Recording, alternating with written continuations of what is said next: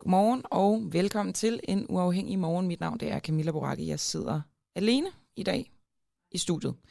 Og vi har et, hvis jeg skal sige det i al beskedenhed, fremragende og interessant program stykket sammen til jer. Og blandt andet, så her til morgen, der står en grønlandsk politimand frem med en, altså endnu en vild historie, som han faktisk aldrig har fortalt offentligt før. Han fortæller, at de grønlandske embedsmænd kan være så konfliktsky, at de simpelthen undlader at behandle sager om seksuelt misbrug af børn, for at slippe for konfrontationer i de her små samfund. Og det kan I lytte med på kl. 7.30. Det ligger sig jo i kølvandet af en masse historier og en massiv dækning, som vi har valgt at have af Grønland her på Den Uafhængige, fordi vi har dykket lidt ned i nogle rapporter, som simpelthen viser nogle grumme tal. Og med det, ja, godmorgen.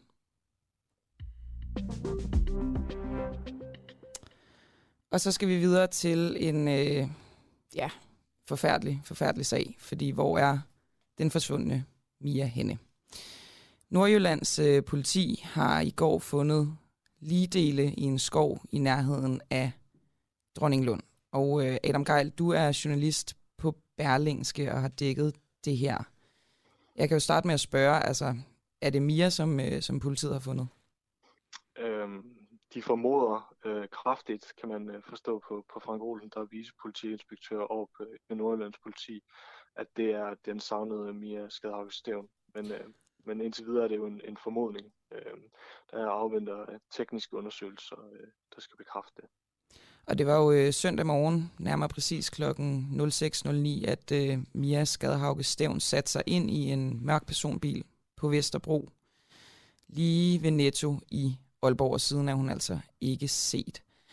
Hvad er teorierne om, hvad der er sket, Adam? Jamen det ved vi jo ikke ret meget om. Altså vi kan jo forstå, at politiet efterlyser vidner, der har været i et område ude omkring det, der hedder Hammerbakke og Sulsted Kirkevej, som er et område lidt uden for Aalborg i området, altså i tidsrummet omkring 36 og 27 søndag morgen, altså umiddelbart efter, at Mia Skadhauge er set sidst. Men derudover så ved vi ikke ret meget om, hvad der ellers er foregået. Og er der nogen som helst chance for, at hun simpelthen stadig kan være i live? Det kan jeg ikke vurdere, men det virker svært.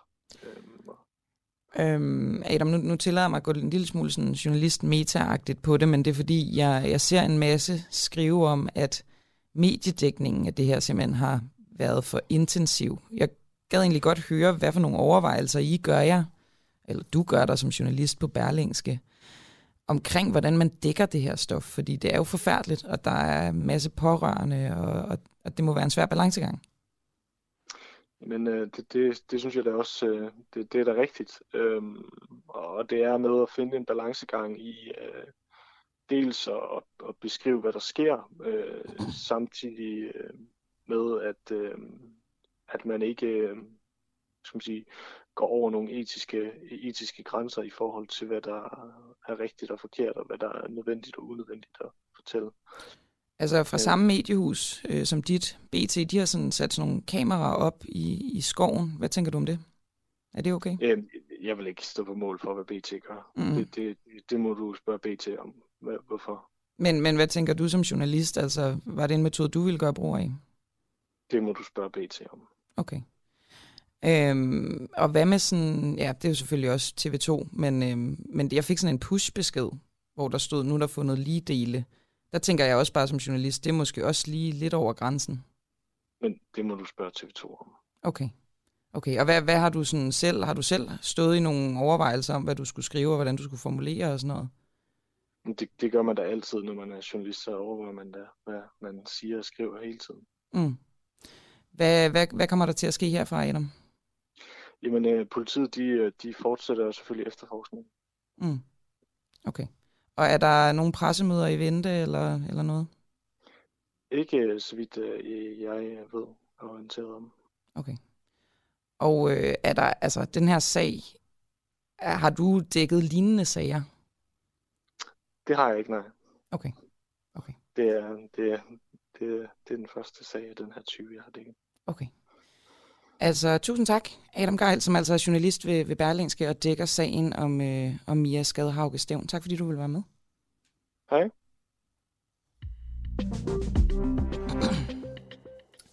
Og så tænker jeg faktisk, at jeg lige vil gøre lidt reklame, fordi nu tager Den Uafhængige et nyt stort skridt mod at blive en radio, som sender kritiske, nysgerrige og levende programmer hele dagen, i stedet for bare her mellem 7 og 9, hvor vi sender morgenradio, og så igen mellem klokken 16 og klokken 18, hvor at vi sender Ring, hvis jeg tager fejl. Fordi i dag lukker vi jo signalet, når den her morgenflade er slut klokken 9. Men fra på mandag vil der være et nyt program at høre lige efter, hvis du lytter med i vores app eller på hjemmesiden. Vi er nemlig rigtig, rigtig glade for at have indgået en aftale med 3 uafhængige podcastere. Det er Christiane Vejløe med hendes programmer De 20 Dødssynder og Elektronister. Så er det Anders Kjærulf med Aflyttet i Garagen, og så er det Michael Schødt med Schødt-ministeriet. Og vi vil udover det også kunne sende genudsendelser, der betyder, at du fremover vil kunne lytte til Den Uafhængige 7 timer på alle hverdage, og der er endnu mere på vej af den slags. Så vil jeg lige tage en lille nyhed. Der er en bøn fra politiet, fordi på sociale medier, der deler borgere personlige oplysninger om de 2 mænd, der er sigtet for drab i den her sag om Mia Stevns. Men den ene er altså løsladt, den ene af de 2 mænd, skal det lige siges. Og fordi mændene ikke er dømt, så melder politiet altså ret klart ud: vi vil opfordre kraftigt til, at man øjeblikkeligt afstår fra at dele den her slags information, altså på sociale medier. Det siger vicepolitiinspektør Frank Olsen til TV2.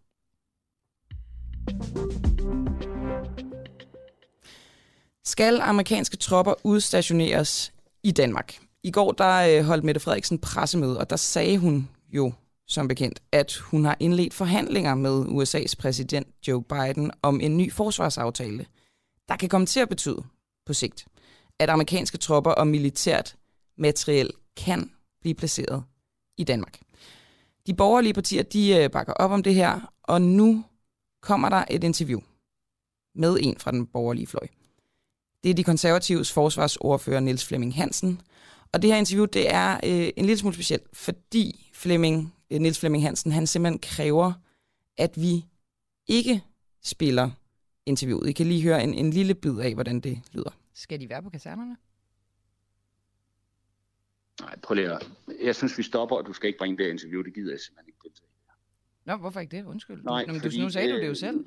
Ved du hvad, det vil jeg ikke, fordi så virker det til, at du ikke respekterer det, jeg siger til dig omkring fortrolighed. Jamen, og det kan jeg simpelthen ikke være med til. Men du kan da bare svare ja eller nej. Jeg beder om ikke at bringe det her interview, og ellers så kommer jeg aldrig nogensinde til at deltage i noget med Den Uafhængige igen.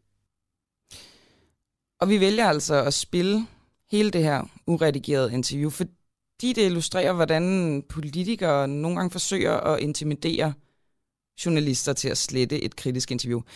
Vi spiller det også, fordi det muligvis afslører, at Niels Flemming Hansen kommer til at tale over sig, da vi spørger ind til, hvor de her amerikanske tropper skal bo henne, hvis de kommer til at være på dansk jord. Og så spiller vi det, fordi at det er en meget alvorlig sag for alle danske borgere, altså amerikanske tropper på dansk jord. Det handler om Danmarks suverænitet og sikkerhed. Men jeg tænker, at jeg egentlig bare vil spille det hele, og så lader jeg bedømme selv. Vi synes da bestemt, at det er en god idé at byde amerikanske tropper velkommen på dansk jord. Hvor mange tropper må der maksimalt komme, ifølge jer? Det har jeg ikke noget svar på lige nu. Der følger vi jo de tanker og de forhandlinger, der foregår mellem regeringen og USA, og så tager vi stilling til det, når vi når dertil. Men er det ikke rimelig vigtigt, om der ligesom må komme 100 eller 10.000? Jo, det er det i høj grad, og der må jeg bare sige, det er jo et spørgsmål om, når regeringen kommer med et oplæg, så kigger vi på det. hvis bare sådan et slag på tasken, hvad ville du så tænke var sådan max? Jamen, jeg kommer ikke med noget. Jeg kommer ikke med noget slag på tasken. Okay. Hvilke krav skal vi sætte i forhold til, hvilke våben de her soldater må have med? Altså, det er jo igen et spørgsmål om, at regeringen laver en forhandling med den amerikanske regering. Jeg vil synes, at vi skal kigge rigtig meget til den aftale, de har lavet sammen med Norge, og læne os meget op af den. Som indebærer hvad? Hallo? Hallo? Kan du høre mig? Nu kan jeg. Ja, det kan jeg godt. Ja. Altså, der er jo lavet en aftale sammen med Norge, og den ligger offentligt tilgængeligt. Hvad den indebærer af våben, det kan jeg på nuværende tidspunkt ikke svare på. Men du vil gerne have, at den skal ligne den aftale? Jeg synes, det vil være fint, hvis den ligner den aftale, som er med Norge. Det er jo ligesom også den, regeringen selv har sat deres afsæt i på pressemødet. Men vel, du vil gerne have, at den skal ligne den, men du ved ikke, hvad der er i den? Der er jo forskellige regler i den. Det jeg ved, det er, at der er nogle regler omkring, hvor de må være i landet, og hvilke nogle enheder de må komme med, og det læner vi os meget op af. Skal vi have tillid til, at de ikke har atomvåben med? Eller skal vi inspicere sådan deres barakker og deres våbenlager, hvis de nu kom og var på dansk jord?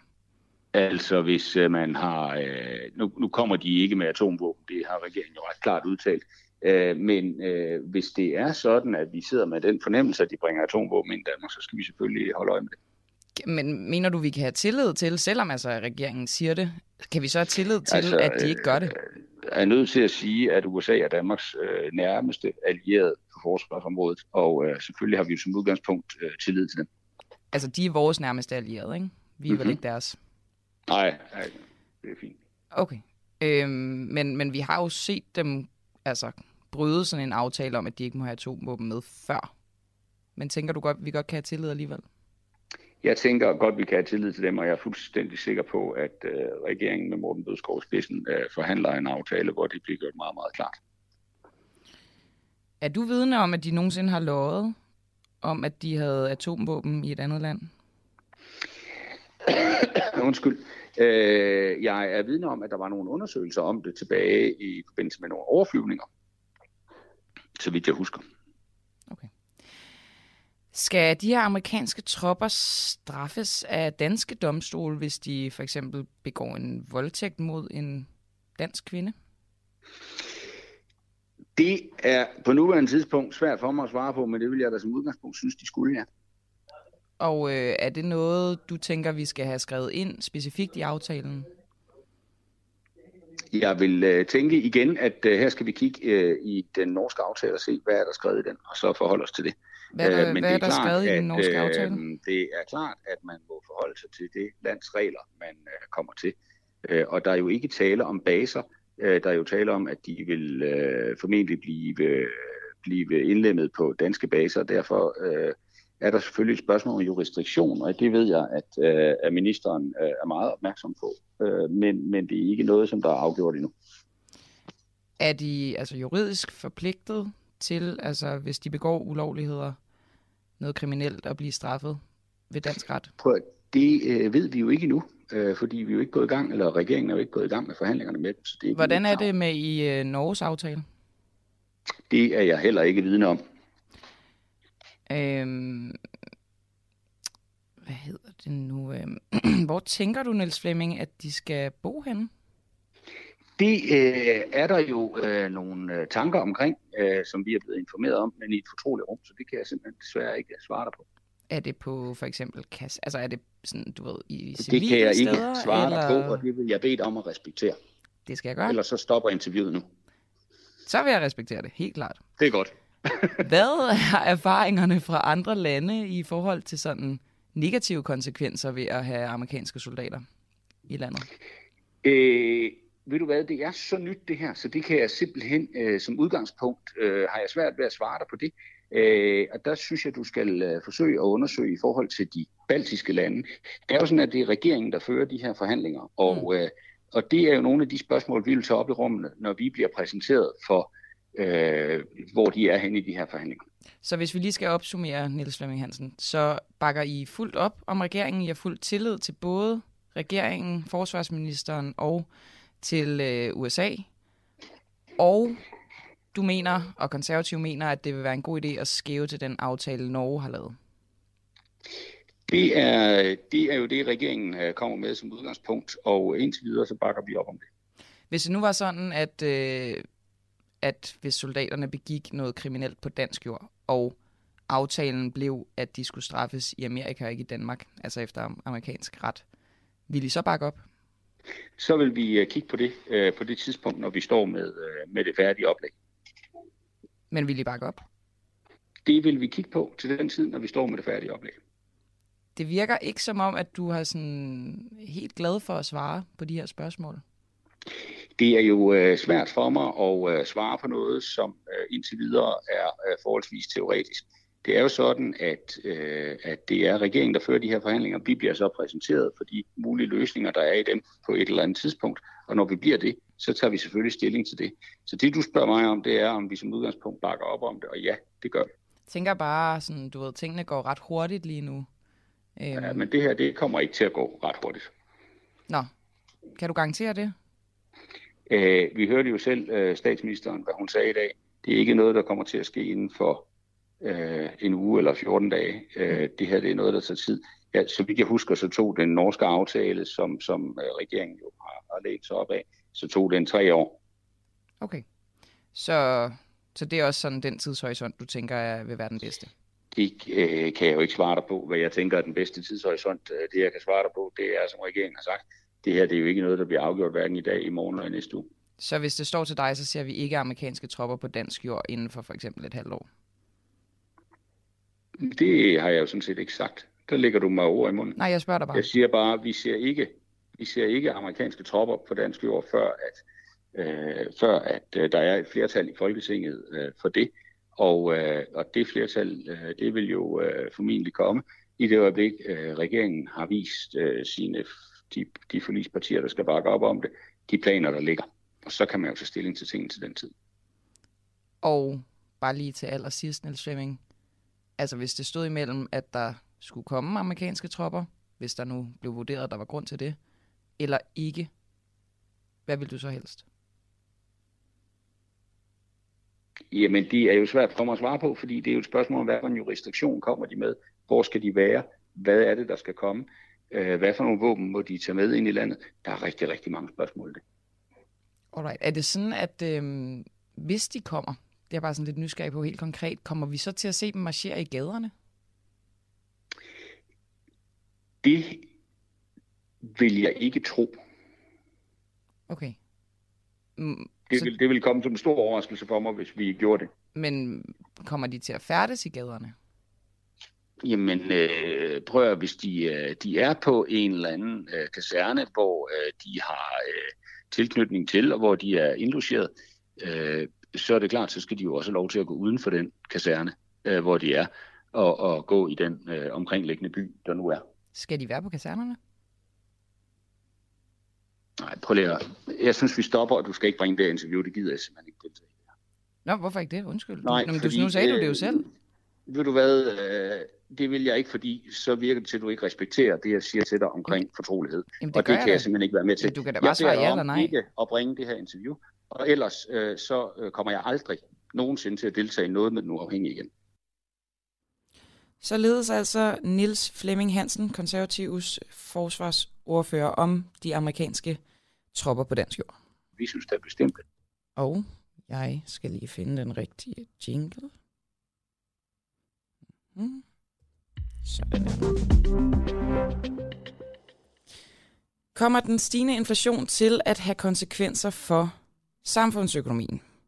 Danmarks Statistik kunne i går offentliggøre nye inflationstal, og der er forholdsvis dårligt nyt. Forbrugspriserne var i januar 4,3% højere end i januar for bare et år siden. Og det er den højeste stigning i forbrugerpriserne siden 2008, og det klinger jo altid sådan lidt ubehageligt, når man i forhold til økonomi refererer til netop 2008. Inflation er sådan i konkret betydning, at prisen på varerne stiger, uden at vores lønninger ligesom følger med, og dermed så bliver forbrugernes købekraft altså udhulet. Og det er jo selvfølgelig noget, der vil have indflydelse potentielt på samfundsøkonomien, men det er der nogen, der ved mere om end mig. Blandt andet Tore Stramer, som er cheføkonom i Dansk Erhverv. Og Tore, hvorfor er det vigtigt, at inflationen er høj lige nu? Og godmorgen. Godmorgen.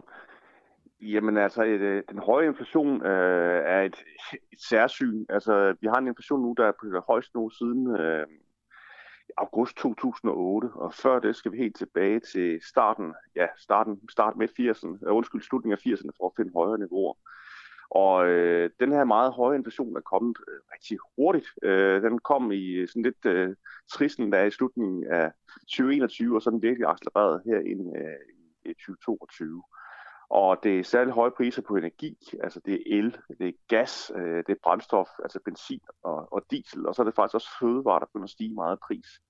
Og det betyder noget for alle os almindelige forbrugere, fordi det betyder, at vores løn nu ikke rækker så langt, som vi har været vant til tidligere. Vi skal simpelthen bruge flere penge på at købe energi, og også på at fylde vores indkøbskurve op i supermarkedet. Og så er det færre penge til andre ting, og det er altså noget, der hiver købekraft ud af vores pengekurve. Men Tore, hvorfor sker den her stigning, og den ret hurtigt eskalerende stigning i første omgang? Hvad er det, der ligesom afføder det? Ja, det er en kombination af, at både dansk økonomi, men også den globale økonomi er kommet flyvende ud af coronakrisen. Der er meget, meget stor efterspørgsel efter varer. Og det skyldes dels, at man har skruet kraftigt op for finanspolitikken. Man har virkelig sendt mange penge ud til forbrugerne. Det har man både gået herhjemme, det har også gjort i udlandet, så dels i USA. Og så har coronakrisen jo også betydet, at produktionen i en periode globalt har været hæmmet eller helt nedlukket. Og vi har også set, at det vi kalder forsyningsnettet, altså transport og varer, også en periode har været udfordret. Og når man har høj efterspørgsel og problemer med at få produceret varer, få sendt varer rundt i verden, så giver det altså stigende inflation, og det er gået rigtig stærkt. Det man så også ser i USA i øjeblikket, det er, at det breder sig fra de varer, som måske har været mest påvirket af coronakrisen, til nu også en lang række andre varer. For eksempel restauranter og hotelbesøg er også begyndt at stige meget i pris. Så det er sådan en cocktail af, at vi har haft en coronakrise, som har hæmmet økonomien i en periode, og at vi så er kommet flyvende ud med meget, meget høj efterspørgsel efter særligt varer. Når du siger det her, Tore, så kan jeg ikke lade være med at tænke hyperinflation, og du ved, Tyskland i 20'erne og alt sådan noget rigtig skræmmende noget, hvor at prisen på et brød lige pludselig kommer til at koste det hvide øjnene. Altså er der en risiko for, at vi kigger frem imod en hyperinflation? Nej, det er der ikke. Men det er klart, at hvis du har spurgt mig og andre økonomer for godt få måneder siden, om inflationen i USA vil nå et niveau på omkring 7,5% her i starten af året, og vi vil se en inflation her i Danmark, der ligger på over 4%, så har vi nok også sagt nej. Okay. Så det er gået stærkt, men hyperinflation er bestemt ikke inden for radaren. Vi har en forventning om, at inflationen kommer til at toppe her i starten af året, simpelthen på grund af, at energipriserne så småt begynder at falde. Så hvad er skæringsdatoen på, hvornår vi skal se den ligesom enten stagnere eller simpelthen falde, for I ikke er bekymret? Det er i løbet af en kvartal. Okay. Der skal vi, og måske også gerne lidt før. Og det har vi også en forventning om, fordi vi kan se, at elpriserne, gaspriserne generelt er begyndt at falde en smule her og hen over de seneste uger. Og det vil bidrage til at dæmpe inflationen. Det, der er den store joker, det er, hvad så med prisudviklingen på en lang række andre varer. Vi har set, at detailsektoren har skruet kraftigt op for deres forventninger til priserne over de kommende måneder. Altså, at de vil regulere priserne. Og når detailsektoren oplever, at priserne på fragt, på el, på lønninger, på indkøbspriser generelt stiger, så vil en del af den regning blive sendt videre til forbrugerne i form af stigende højere priser. Og det skal vi nok berede os på, kommer til at være tilfældet her i starten af det nye år. Det bliver dyrere at gå ud og spise på en restaurant, det bliver dyrere at købe ind i supermarkedet. Og vi skal også forvente, at en lang række andre varer også kommer til at stige i pris. Men forhåbentlig bliver det ikke så voldsomt, at vi kommer til at se, at vores købekraft ligefrem falder, men altså vi ligger på grænsen i øjeblikket. Det bliver altså dyrere at være dansker, i hvert fald i de første måneder af 2022. Tak, Tore Stramer, som altså er cheføkonom i Dansk Erhverv. Selv tak. Og så skal vi til en historie, som... Hej, Oliver. En historie, som Berlingske kunne bringe i går. For er det okay, at man bliver fyret, fordi man ikke vil skifte fagforening? Ifølge loven, så må en arbejdsplads altså ikke tvinge en medarbejder til at vælge en specifik fagforening, da vi i Danmark har et frit fagforeningsvalg. Alligevel så blev det her altså tilfældet for VVS'er Peter Hjelmgaard. Han var meldt ind i Krifa, men hans arbejdsgiver og flere af hans kollegaer ville gerne have ham til at skifte til VVS, Blik- og Rørarbejderforbundet. Og en skjult videooptagelse, som er blevet bragt i Berlingske, dokumenterer det her forløb, hvor at Peter Hjelmgaard han nægter over for sin arbejdsplads at skifte fagforening. Selvom der har været et kæmpe pres på ham fra arbejdsgiveren. Og kort tid efter det her, så bliver Peter simpelthen fyret. En optagelse af tillidsmanden på den tidligere arbejdsplads dokumenterer, at fyringen den sker, fordi at Peter Hjelmgaard han nægtede at melde sig ind i fagforeningen. Det skal lige siges, at chefen i firmaet nægter, at det var årsagen. Peter Hjelmgaard, sagens hovedperson, kan du ikke lige beskrive det her forløb kort for os, og godmorgen? Godmorgen. Jo, det kan jeg godt. Altså, jeg blev ansat på en akkordsag, og alt kørte faktisk perfekt. Tidsplanen holdt for det hele, indtil tillidsmanden ringede og spurgte, om jeg var i fagforening, og det sagde jeg jo ja til, men jeg var bare ikke den rigtige. Du var i... Jeg var i Krifa i stedet for Blik og Rør. Mm. Og det sagde han så, at det skulle jeg gøre med det samme. Jeg skulle melde mig ind. Og det nægtede jeg jo selvfølgelig. Altså, hvorfor skal jeg melde mig ind i noget, som jeg ikke har lyst til at være i? Og så holdt vi et møde bagefter. Eller dagen efter kom en overmontøren ud og prøvede at presse mig også, hvor jeg blev ved med at sige nej. Hvordan, kan du ikke lige beskrive, hvordan... Jo, men det var han blev ved med at sidde og sige, jamen Peter, vi skal finde en løsning, og det sagde han 7-8 gange eller sådan noget, og vi bliver nødt til at finde en løsning, og jeg blev ved med at sige fra, ved med at sige, jamen det kan godt være, at vi skal finde en løsning, men du bliver nødt til at snakke med dem, der har et problem. Ja, det kan jeg jo ikke rigtig gøre noget ved, jeg kunne ikke finde en løsning for ham, altså. Så det er sådan set kort, hvad der skete, og så gik der et stykke tid, og så blev jeg fyret, simpelthen. Altså din tidligere arbejdsgiver udtaler, at du er fratrådt efter en gensidig aftale, og for også sagt i Berlingske, at du gerne selv ville stoppe. Nej, er det rigtigt, fordi, eller er du blevet fyret? Jeg er blevet fyret. Jeg har fået en fyreseddel. Det er sort på hvidt, så det er svært at diskutere i hvert fald. Jeg sagde fra som formand på pladsen, og så ville jeg bare have en ganske normal VVS-montørstilling, ikke? Og du har ikke givet sådan et indtryk af, at du ikke kunne lide at være der, eller ikke havde lyst til at være der? Nej. Fordi rent faktisk, så ringede jeg til overmontøren, og så sagde jeg, at jeg ville stoppe som akkordholder, og så ville jeg fortsætte som VVS-montør. Og jeg sagde også til dem, at det er ikke fordi, jeg siger op, men altså, I bliver nødt til at fyre mig. Og det sagde jeg, altså, og det har jeg også på det har jeg selvfølgelig også taget på video, fordi jeg er op. Alt, hvad der har været beviser, det her selvfølgelig indsamlet, ikke? Hvorfor ville du ikke skifte fagforening? Altså, hvorfor Krifa frem for VVS, Blik- og Rørarbejderforbundet? Fordi de har hjulpet mig hver gang, jeg har haft, nogle problemer, så har de hjulpet mig 100%, og de har bakket op. Jeg har som lærling været medlem af Blik- og Rør. Jeg har haft en lille sag kørende, og de har simpelthen, der stod de på samme side med mester lige pludselig, også selvom han faktisk gjorde noget forkert, ikke? Så rent faktisk derefter, der har jeg sagt, at jeg skal aldrig nogensinde være i Blik og Rør igen, fordi de laver sådan nogle studeaftaler hele tiden. Okay, så altså for lige at gøre det helt klart, ja. Er Blik og Rør i lommen på mestrene? Jeg tror, mesterne nok mere er i lommen på fagforeningerne. Men hvad skulle fagforeningernes interesse være i, at... De vil jo gerne bibeholde det monopol, de engang havde. Og det er over et årti siden, at vi ligesom fik fri fagforening herhjemme. Og de er stadig ikke rettet ind. Altså, jeg tror ikke, de er villige til at modernisere sig og tænke moderne og måske virkelig attraktivt, i stedet for bare at sige, du skal være medlem af os, fordi sådan er det. Ja, og hvorfor skulle jeg tvinges ind i et eller andet? Altså, jeg vil heller ikke tvinges ind i en fiskeklub, som jeg ikke gider være i. Altså.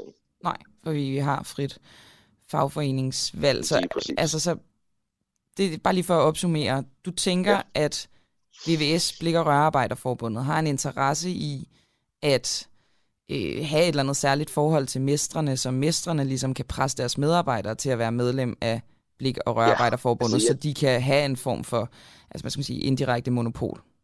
Ja, ja, lige præcis. Og det er fordi, ham der optog videoen... Jamen har du noget dokumentation på det? Ham der lavede videoen for mig inde i fagforeningen, han sagde også, at der rent faktisk stod en fagforeningsmand og guidede dem sådan lidt igennem. Altså sådan ved at sige, jamen rent faktisk, så må jeg ikke sige det her, men så de har jo, altså, på en eller anden plan, så arbejder de jo sammen, ikke? Mm. Kollegaer, tillidsmanden og kollegaerne og fagforeningen, og så mesterne, de siger jo, at de må umiddelbart føle, at presset er for stort, fordi ja, at de ikke følger reglerne, ikke? Mm. Et eller andet sted. Altså, det er jo ikke første gang, man ligesom hører om sådan en her sag som din, Peter. Er du den eneste på din tidligere arbejdsplads, som er blevet forsøgt presset til at skifte fagforening? Det ved jeg faktisk ikke. Jeg var der jo ikke så lang tid, og jeg gik faktisk ud på en plads for det meste. Og rent faktisk, inden alt det her startede og tillidsmanden, så var jeg til en firmafest, hvor vi alle sammen hyggede og havde det sjovt, og der var ikke nogen, der var altså sure på nogen, men så bare på grund af fagforeningen, ikke, så vender skolen i pludselig, ikke? Okay. Så vendte stemningen omkring dig?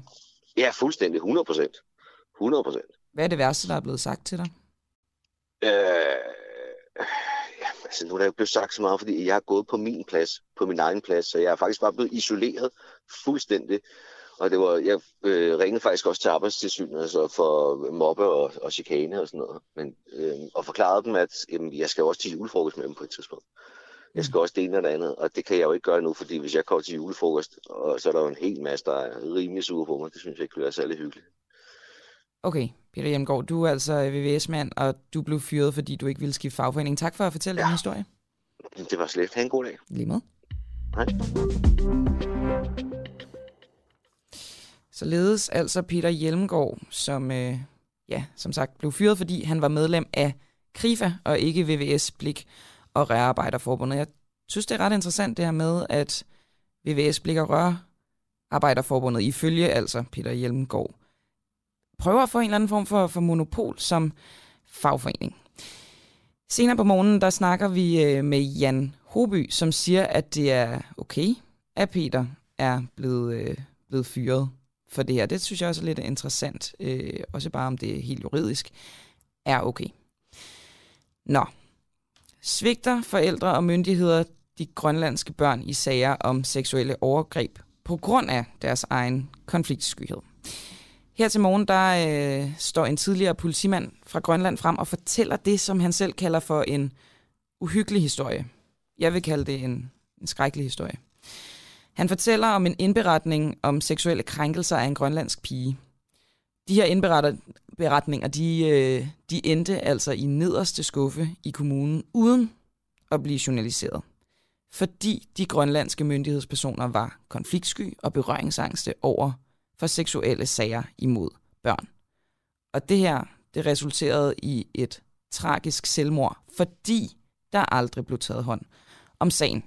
Og den her sag, den er desværre langt fra atypisk og vidner, ifølge den politimand, som vi har snakket med, om en kultur af det her berøringsangst og konfliktskyhed, som ligesom gennemsyrer især de små grønlandske samfund. Jeg kan lige give jer nogle tal, som jo er grunden til, at vi beskæftiger os så meget med Grønland lige nu i de her dage her på Den Uafhængige. En undersøgelse viser, at 40% af de unge grønlandske kvinder har været udsat for seksuelle overgreb, inden de var fyldt 18 år. En anden rapport viser, at lidt over halvdelen af de unge i den østlige del af Sermersooq Kommune har oplevet seksuelle overgreb som børn. Over halvdelen. Peter Pedersen, som fortæller den her historie, er politibetjent igennem 40 år. Han har været udstationeret i Grønland hele 5 gange, og primært i mindre samfund i det nordlige Grønland. Altså, når man kigger på tallene fra Grønland om seksuelt misbrug af børn, så er det jo nogle voldsomme tal. Hvordan har du oplevet de tal i dit arbejde? Altså når man har lyttet til jeres udsendelser om emnet her, så er det jo nogle ganske forfærdelige og uhyggelige tal, der kommer frem, som også er, de fleste af tallene er faktisk nye for mig. For når jeg kigger i politiets tal, så er tallene jo meget, meget mindre, selvom de er stærkt foruroligende. Det fortæller jo, at det er langt, langt fra alle de her sager, der kommer til politiets kendskab. Det er fordi, der ikke bliver indgivet en anmeldelse til politiet. Mm. Hvorfor tror du ikke, at de grønlændere, der er udsat for overgreb, de indberetter dem til politiet?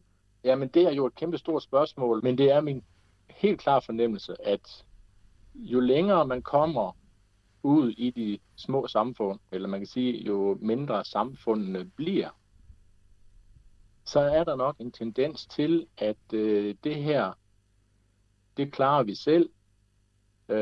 Det var også synd, og krænkeren har sagt undskyld. Måske kan jeg dårligt nok selv huske, hvad det var, der skete, fordi jeg var også fuld, selvom jeg kun var 15 år. Når du tænker tilbage, Peter, hvad er så din mest forfærdelige oplevelse, som du har haft med en sag om seksuelle overgreb? Altså, det kan jo være pigen, som, hvor maskineriet kommer for sent i gang. Altså, pigen, der kommer grædende hjem om morgenen, efter at have sovet hos nogle bekendte, og fortæller, hvad hun har været udsat for, til sin familie, som så vælger ikke at gøre noget. Men der går så ikke mere end en dag eller to, inden så er det for sent, fordi så har pigen taget sit eget liv, en 14-årig pige. Og der kommer politiet sådan lidt ind på sagen af bagkanten.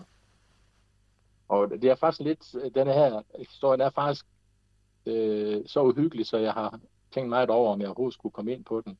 Hun kom jo hjem der om morgenen og fortæller, at hun har været udsat for noget ubehageligt, som hun ikke brød sig om. Det var sådan nogenlunde overvalget. Hun fortalte sine forældre, så hun fortalte ikke detaljer, men faren var ikke i tvivl om, at hun havde været udsat for en form for krænkelse. Mm. Og jeg husker så ikke, om det er senere samme dag, eller om der går et par dage før, at så tager hun så sit eget liv. Fortæller forældrene, hvorfor de ikke anmelder det? Jamen, det er jo en helt anden historie, fordi altså, hvorfor anmelder man det ikke?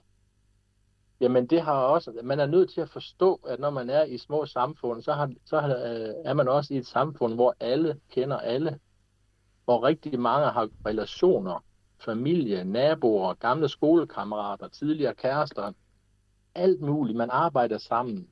Mm. Hvis der bor 500 mennesker i en by, altid de samme mennesker, så er det klart, at alle kender hinanden. Og derfor er det også noget med, at hvis man skal anmelde noget, for eksempel, jamen så blotlægger man jo sig selv, så blotlægger man jo sin familie, fordi uanset tavshedspligt og alt muligt andet, så ved vi jo godt, at der går ikke mere end en halv time, så ved hele byen det. Mm. Jeg plejer at kalde det konfliktskyhed. Det er jo ikke noget, der hedder det, men altså, det er også noget, der kendetegner kulturen. Det er, at man er konfliktsky.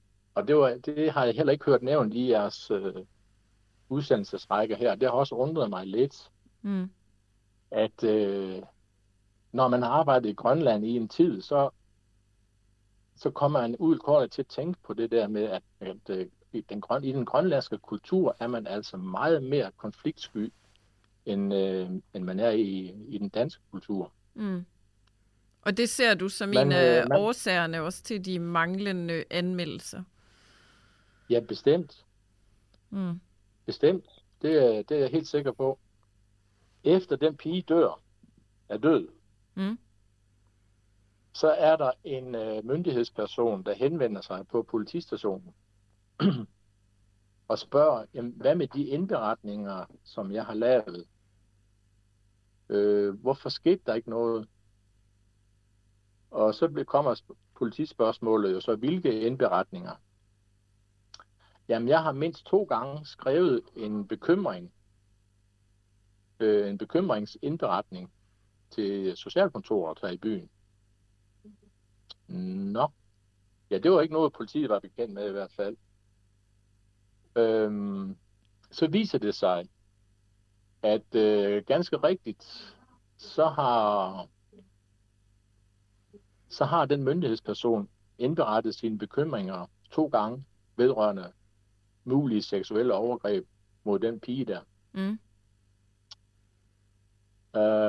De indberetninger, de var aldrig blevet journaliseret. De lå i sagsbehandlerens nederste skrivebordsskuffe. Der var de lagt lige så pænt. Og så var der jo ikke foretaget noget. Og det er jo katastrofalt nok i sig selv. Og så kom det store spørgsmål, hvorfor blev de aldrig journaliseret? Jeg kender ikke svaret på det. Jeg ved ikke, om der er nogen, der gør. Men her er det min teori, at når et samfund er tilstrækkeligt lille, så har vi alle sammen noget på hinanden. I en by med under 1000 indbyggere, der kunne det sagtens tænkes, at sagsbehandleren på det lille kommunekontor på en eller anden måde er forbundet til den familie, som det her det handler om. Fordi så, hvis nu at pigen er min niece, eller min nabos datter, eller min kollegas datter, eller hvad ved jeg, og skal til at, så gør den, hvis man samtidig er konfliktsky, så bliver det altså svært at skal til at grave i det der. Fordi det kunne jo også være, at den familie, de har noget på mig. Mm. Men jeg oplevede personligt, at ting, som handlede om børn, ikke kom længere end til en skrivebordsskuffe på kommunen. Årsagen til det? Hvad er det? Jamen det kan jeg ikke... Der er det, jeg er nødt til at sige, jeg har ikke noget bevis for noget. Jeg kan bare sige, at mine flere års erfaringer i Grønland, det siger mig, at det kan altså kun være berøringsangst. Ja. Jeg kan ikke finde andre grunde til det. Jeg kan ikke finde andre årsager til det. Siger altså politibetjent Peter Pedersen, som har været udstationeret i Grønland 5 gange. Og han fortæller os altså, ud over det her, endnu en historie om, at grønlændere er konfliktsky, når det kommer til seksuelle krænkelser af børn selv, når det handler om, at ens eget barn er blevet misbrugt. Grønlændere, de er fantastisk gode til at tilgive. Og det vil jeg gerne fortælle en lille bitte historie om, som også har med krænkelser at gøre. Et af de steder, jeg har været, der kom jeg til at kende en lokal mand, og han har en søn, som skal konfirmeres. Den søn, han har været misbrugt af sin onkel. Og onklen er dømt for det, og har afsonet sin straf for det. Som sagt, så skal sønnen konfirmeres, og så hører jeg på vandrørene, at den onkel, altså min bekendtes bror, skal med til konfirmationsfesten. Og der er der et eller andet i mit hoved, der tænker, der er noget galt her, det kan jo ikke passe. Så jeg henvender mig til ham der og spørger, jeg har jo hørt, at din søn skal konfirmeres. Ja, det er rigtigt. Jeg har sørme også hørt, at din bror skal med til festen. Men det kan jo ikke have sin rigtighed, nu da jeg ved, hvad han har gjort mod din søn. Jo, det er rigtigt nok, det skal han da. Men han har jo også sagt undskyld. Det var sådan, vi tilgiver, at nu er skaden sket, og han har sagt undskyld, og så skal vi videre. Mm. Det er en vild historie. Det fortæller måske også noget om, hvordan man forholder sig til krænkelser. Mm. Ja, jeg synes faktisk, den er et godt eksempel på, at man ser altså anderledes på det.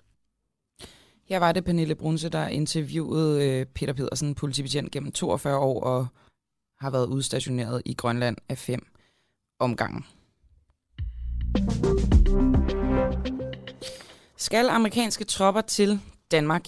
I går der holdt regeringen pressemøde om, at de har indledt forhandlinger med USA og Joe Biden om en ny forsvarsaftale, der kan komme til på sigt at betyde, at amerikanske tropper og deres medhørende militærmateriel kan placeres i Danmark. Peter Viggo Jakobsen, du er lektor ved Forsvarsakademiet. Hvor sandsynligt er det ifølge dig, at der kommer amerikanske tropper til Danmark? Og godmorgen. Ja, godmorgen. Jamen det er da sandsynligt, for ellers har regeringen jo ikke meldt det her ud. Og vi kan allerede se, at der er bred opbakning for forligspartierne, der plejer at indgå i vores forsvarsforlig. Så jeg tager det som en givesag, at det her nu falder på plads, så vi kommer til at se amerikanere på dansk jord i fredstid. Og snakker vi om 2 uger, eller snakker vi om 3 år? Ah, det skal jeg ikke kunne komme og kloge på. Men jeg tror ikke, det er om 2 uger, fordi der skal jo forhandles ting og sager på plads. Der skal sandsynligvis bygges nye faciliteter, lager og den slags ting. Og det er jo ikke noget, man lige sådan gør fra den ene dag til den anden. Og der var, det blev jo også sagt i går, at nu skulle forhandlingerne til at gå i gang. Så jeg tænker, at det kan da godt komme til at gå nogle måneder med. Kan du sådan være lidt mere konkret på, hvad de skal lave i Danmark? Altså ikke bare hvorfor de er her, men hvad de sådan konkret kommer til at lave, hvis de skulle komme? Jamen altså, det som jeg forestiller mig som det mest afgørende, det vil være, at amerikanerne får mulighed for at kunne lande og have fly på vores operative flystationer, således at de meget hurtigt kan indsættes, for eksempel i Baltikum, hvor man jo regner med, at risikoen for et russisk angreb er størst. Så det handler altså om, at amerikanerne skal være i stand til hurtigere at sende flystyrker til Europa og kunne placere dem på forskellige lufthavne rundt omkring i NATO, således at de ikke står på én flystation i Tyskland, eksempelvis i Ramstein, og så er meget nemme at ødelægge ved et russisk overraskelsesangreb. Hvor skal de her, du snakker selv om faciliteter, der måske skal bygges op, men hvor skal de amerikanske tropper opholde sig, mens de er i Danmark? Jamen, det vil jo være på vores baser, så det vil jo for eksempel være flystationerne, ikke? Hvor de vil skulle være. Og jeg forestiller mig ikke, at vi skal til at have amerikanske styrker permanent i Danmark, men jeg forestiller mig, at det hedder, man klargør baserne således, at amerikanerne nærmest kan komme fra den ene dag til den anden, kan hente noget reservedele, tanke op, og så eventuelt starte militære operationer med det samme. Så det handler altså om at formindske den reaktionstid, der er fra, at der sker et eller andet, til at amerikanske fly kan være operative rundt omkring i Europa, hvor det er relevant. Hvis vi får altså amerikanske baser på dansk jord, amerikanske tropper på dansk jord, gør det noget for vores egen sikkerhedssituation? Altså er vi mere usikkert stillet? Jeg vil vente om at sige, at vi bliver mere end sikkert stillet, hvis vi kigger på risikoen for et russisk angreb. Fordi det, der er problemet med NATO's afskrækkelse af Rusland i dag, det er, at vi eksempelvis har opstillet 5.000 mand i Baltikum og i Polen. Og det er jo sådan nogle styrker, som Danmark bidrager til indimellem.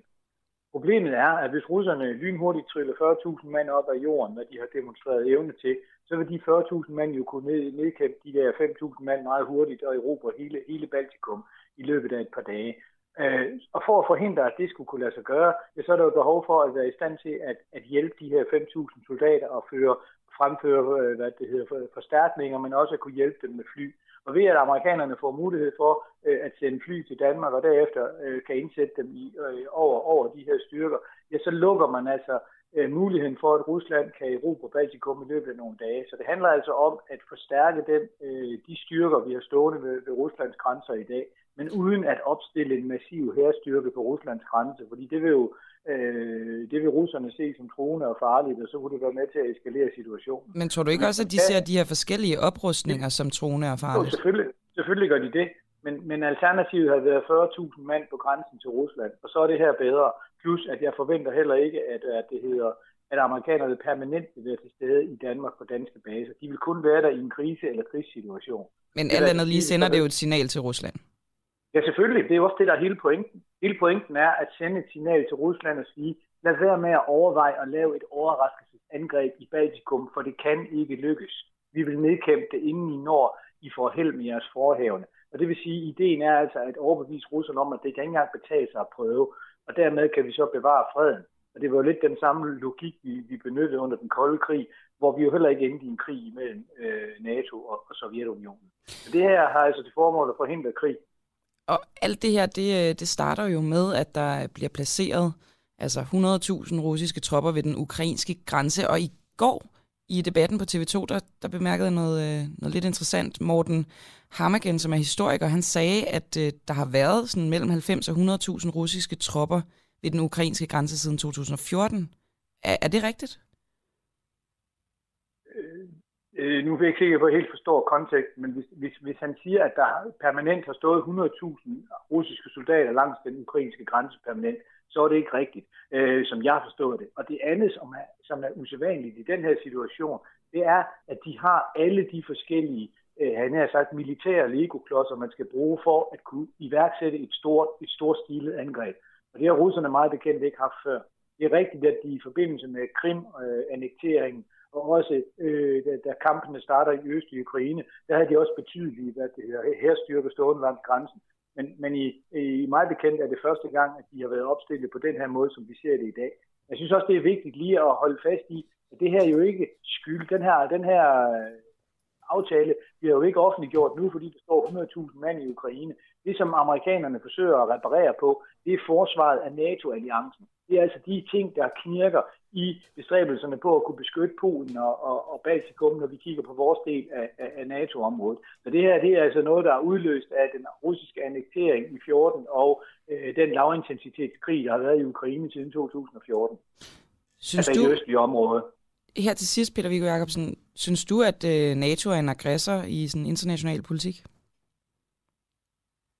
Jamen altså, hvis vi taler om Europa, så kan man jo ikke sige, at NATO har været en aggressor. Hvis man kigger på, på Libyen, så er jeg helt sikker på, at den libyske regering vil se, eller den tidligere libyske regering vil se NATO som en aggressor. Og det vil Taliban jo også. Men når vi kigger på den måde, som vi har optrådt på i forhold til vores NATO-land, så synes jeg ikke, man kan sige det. Man kan også godt argumentere på det i forhold til Jugoslavien, men ikke i forhold til russerne. Vi har jo ikke lavet angreb på russerne med udgangspunkt på NATO-territorier. Men det er korrekt, at NATO har udført angrebskrige i forhold til sådan som så i forhold til Kosovo 99 og i forhold til Libyen og Afghanistan. Sagde altså Peter Viggo Jakobsen, lektor ved Forsvarsakademiet. Tak fordi du var med. Selv tak.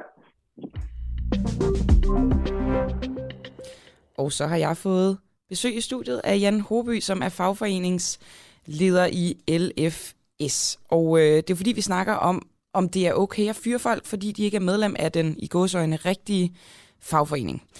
Berlingske har ved hjælp af skjulte optagelser beskrevet et forløb, hvor en håndværker ved navn Peter Hjelmgaard nægter at melde sig ind i fagforeningen for VVS'ere, som hedder VVS Blik- og Rørarbejderforbundet. Kort tid efter det, så bliver han fyret. En ny undersøgelse fra analysefirmaet, hvilke viser, at 12% af de adspurgte på det danske arbejdsmarked oplever et pres i forhold til at melde sig ind i en bestemt fagforening. Og den her undersøgelse er altså foretaget for fagforeningen Krifa, som også er den fagforening, Peter Hjelmgaard holdt fast i, at han ville være medlem af. Jan Hoby, du er næstformand i Landsforeningen for Socialpædagoger, der med over 11.000 medlemmer er hovedstadens største pædagogiske fagforening. Hej og velkommen til. Tak skal du have. Jeg starter med at spørge dig, Jan, er det okay at fyre folk, fordi de ikke er medlem af den rigtige fagforening? Jamen altså, nu er det jo arbejdsgiveren, der leder og fordeler arbejdet og fyrer. Og det er jo arbejdsgiveren, der har ligesom sagt, at der er ikke brug for den her fejlorganiserede medarbejders arbejdskraft fremadrettet. Så man kan sige, det er deres valg, og folk bliver jo fyret af tusindvis forskellige grunde, og nogle af dem er opdigtede og opfundet til lejligheden. Men grundlæggende set, så er det jo ikke kollegaerne, der har fyret ham. Det er direktøren og mesteren. Det er direktøren, og er det okay, at en direktør og mester at fyre folk, fordi de ikke er medlem af den rigtige fagforening? Ja, det er det sådan set. Fordi det udgangspunktet for den danske model er, at det er de overenskomstbærende fagforeninger og deres og arbejdsgivernes arbejdsgiverorganisationer, der tegner en overenskomster. Og det er kollegaerne på den her arbejdsplads, som har sikret de løn og de pensions og de ferie og de tillæg og de akkorder, som der er indgået. Så derfor kan man sige, at det er en beslutning, man træffer om, at hvis vi skal have ro på arbejdspladsen, og dem, der i realiteten har sørget for, at vi har fået de her forhold, som vi har, at de sætter en grænse for, hvem der kan være med og hvem der ikke kan være med. Du siger ro på arbejdspladsen, det vil jeg gerne lige vende tilbage til, men først og fremmest, vi har jo et frit fagforeningsvalg i Danmark. Ja, folk kan være medlem af de fagforeninger, de vil være. Men hvordan kan vi have det, hvis vi kan blive fyret for at vælge den forkerte fagforening? Fordi vi har en dansk model, og en dansk model betyder, at der er nogle fagforeninger, der tegner overenskomster med arbejdsgiverne. Og det er det, der i realiteten er dem, der sørger for, at vi har de rammer og vilkår, vi har i Danmark. Det vil sige, at Krifa har ikke nogen overenskomster. Det har det faglige hus heller ikke. De lukrerer på de aftaler, forhold og overenskomster, som vi andre har tilkæmpet os gennem tiden. Og så kan I jo mene, at de er nogle skruebrækker, men det er vel op til den enkelte selv at bestemme, hvad for en fagforening de vil være medlem af, ja, eller om de vil være medlem af en fagforening. Men udgangspunktet er, at den her kollega blikkenslageren, han vidste sådan set godt, at det her det var et organiseret sted, så han traf et bevidst valg om at udfordre det her. Han traf et bevidst valg om at provokere, at det, som de andre kollegaer har tilkæmpet, er kortere løn, rettigheder, ferie og pension, at det vil han udfordre. Han vil ikke betale til det fællesskab. Han vil have retten til at nyde godt af alle de goder, som Blik- og Rørarbejderforbundet har sikret sig, og andre fagforeninger har sikret sig, uden at betale til det fællesskab. Og der traf de andre bare en beslutning om at sige, at her er vi organiseret i den her fagforening, og hvis du skal være en del af det her arbejdsfællesskab, så skal du også betale til det, som vi andre betaler til og kæmper for. Jeg skal lige forstå det rigtigt. En mand, som har frit fagforeningsvalg, ved at begynde på en arbejdsplads, hvor flertallet er medlem af et andet fagforbund, det er en provokation. Ja, selvfølgelig. Hvordan altså, det? Prøv at høre, hvis du bruger en andelsforening, og du bor på første sal, og hver lejlighed betaler sit eget el og strøm, eller sit eget strøm, men du planker dit el ude for køkkentrappen, vil de andre så i andelsforeningen tænke, at det ikke er helt okay? Ja, det ville de. Ville de kunne smide mig ud for det?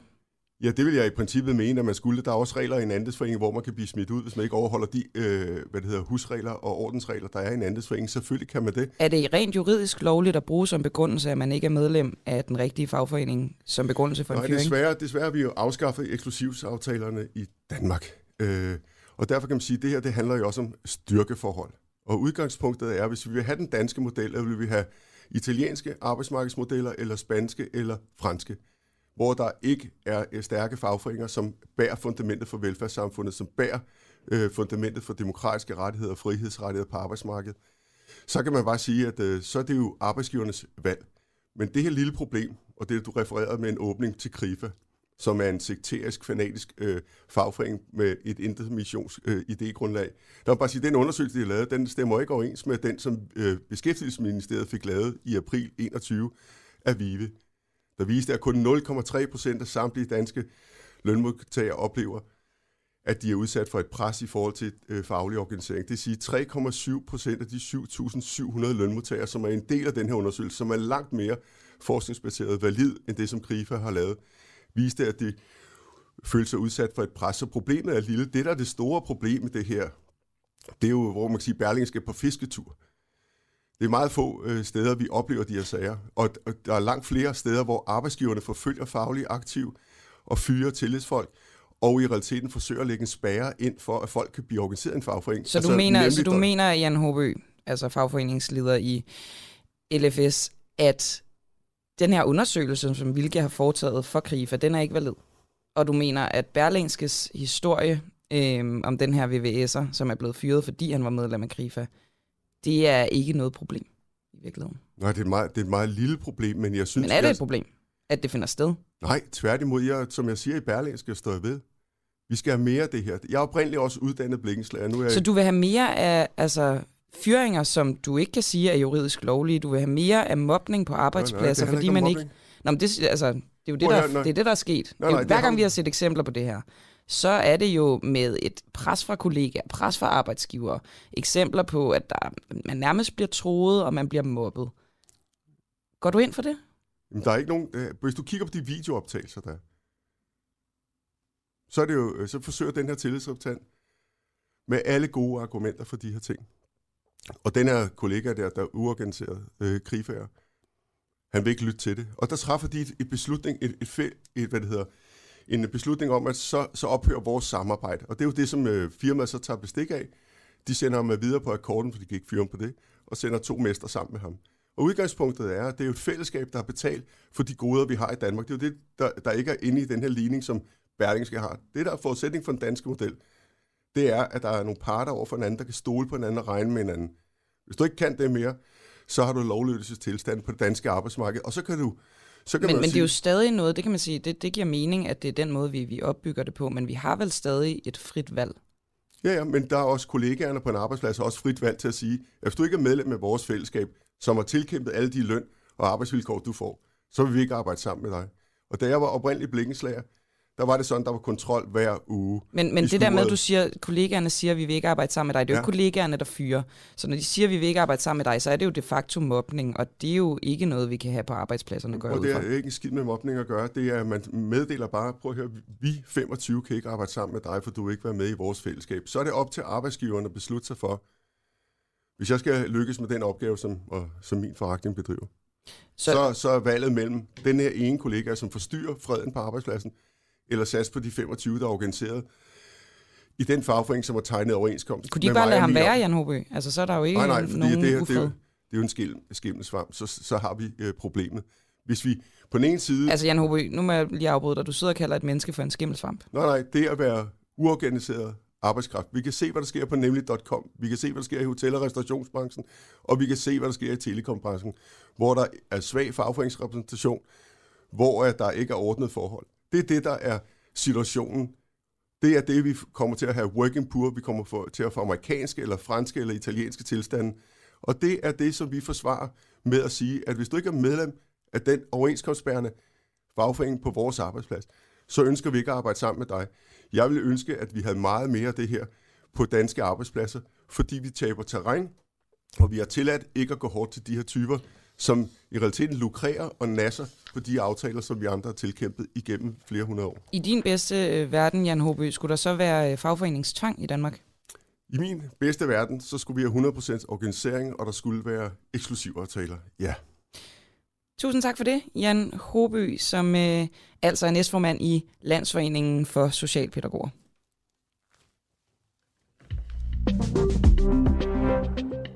Og mens jeg sender Jan ud af studiet, så kan jeg lige læse en lille nyhed. Joe Biden beder amerikanerne om at forlade Ukraine. USA's udenrigsministerium opfordrer amerikanske statsborgere i Ukraine til at forlade landet med det samme på grund af øgede trusler om russisk militæraktion imod Ukraine. Det fremgår af en opdateret rejsevejledning fra Udenrigsministeriet sent torsdag aften dansk tid. I et interview med NBC News gentager præsident Joe Biden opfordringen og siger, at amerikanske statsborgere skal forlade Ukraine med det samme. Han siger, at tingene kan hurtigt gå amok i Ukraine, og Biden fortæller samtidig, at han ikke vil sende soldater ind for at redde amerikanere, der flygter fra landet, hvis Rusland invaderer. Og Rusland har altså samlet, man siger 100.000 soldater, det er vist nærmere op imod 130.000 soldater på grænsen til Ukraine, men afviser, at landet planlægger et angreb på Ukraine.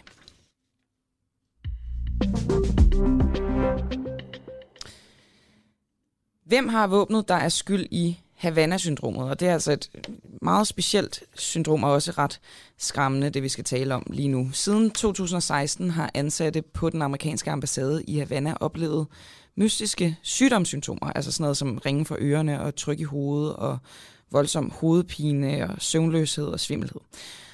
Og nogen har få eller ingen senfølger, mens andre oplever de her lidelser, som altså kan være kroniske hjernelidelser, alvorlige hjerneskader, og at folk er nærmest selvmordstruede. Og nu er det altså ikke kun på den amerikanske ambassade i Havana, det her det er opstået.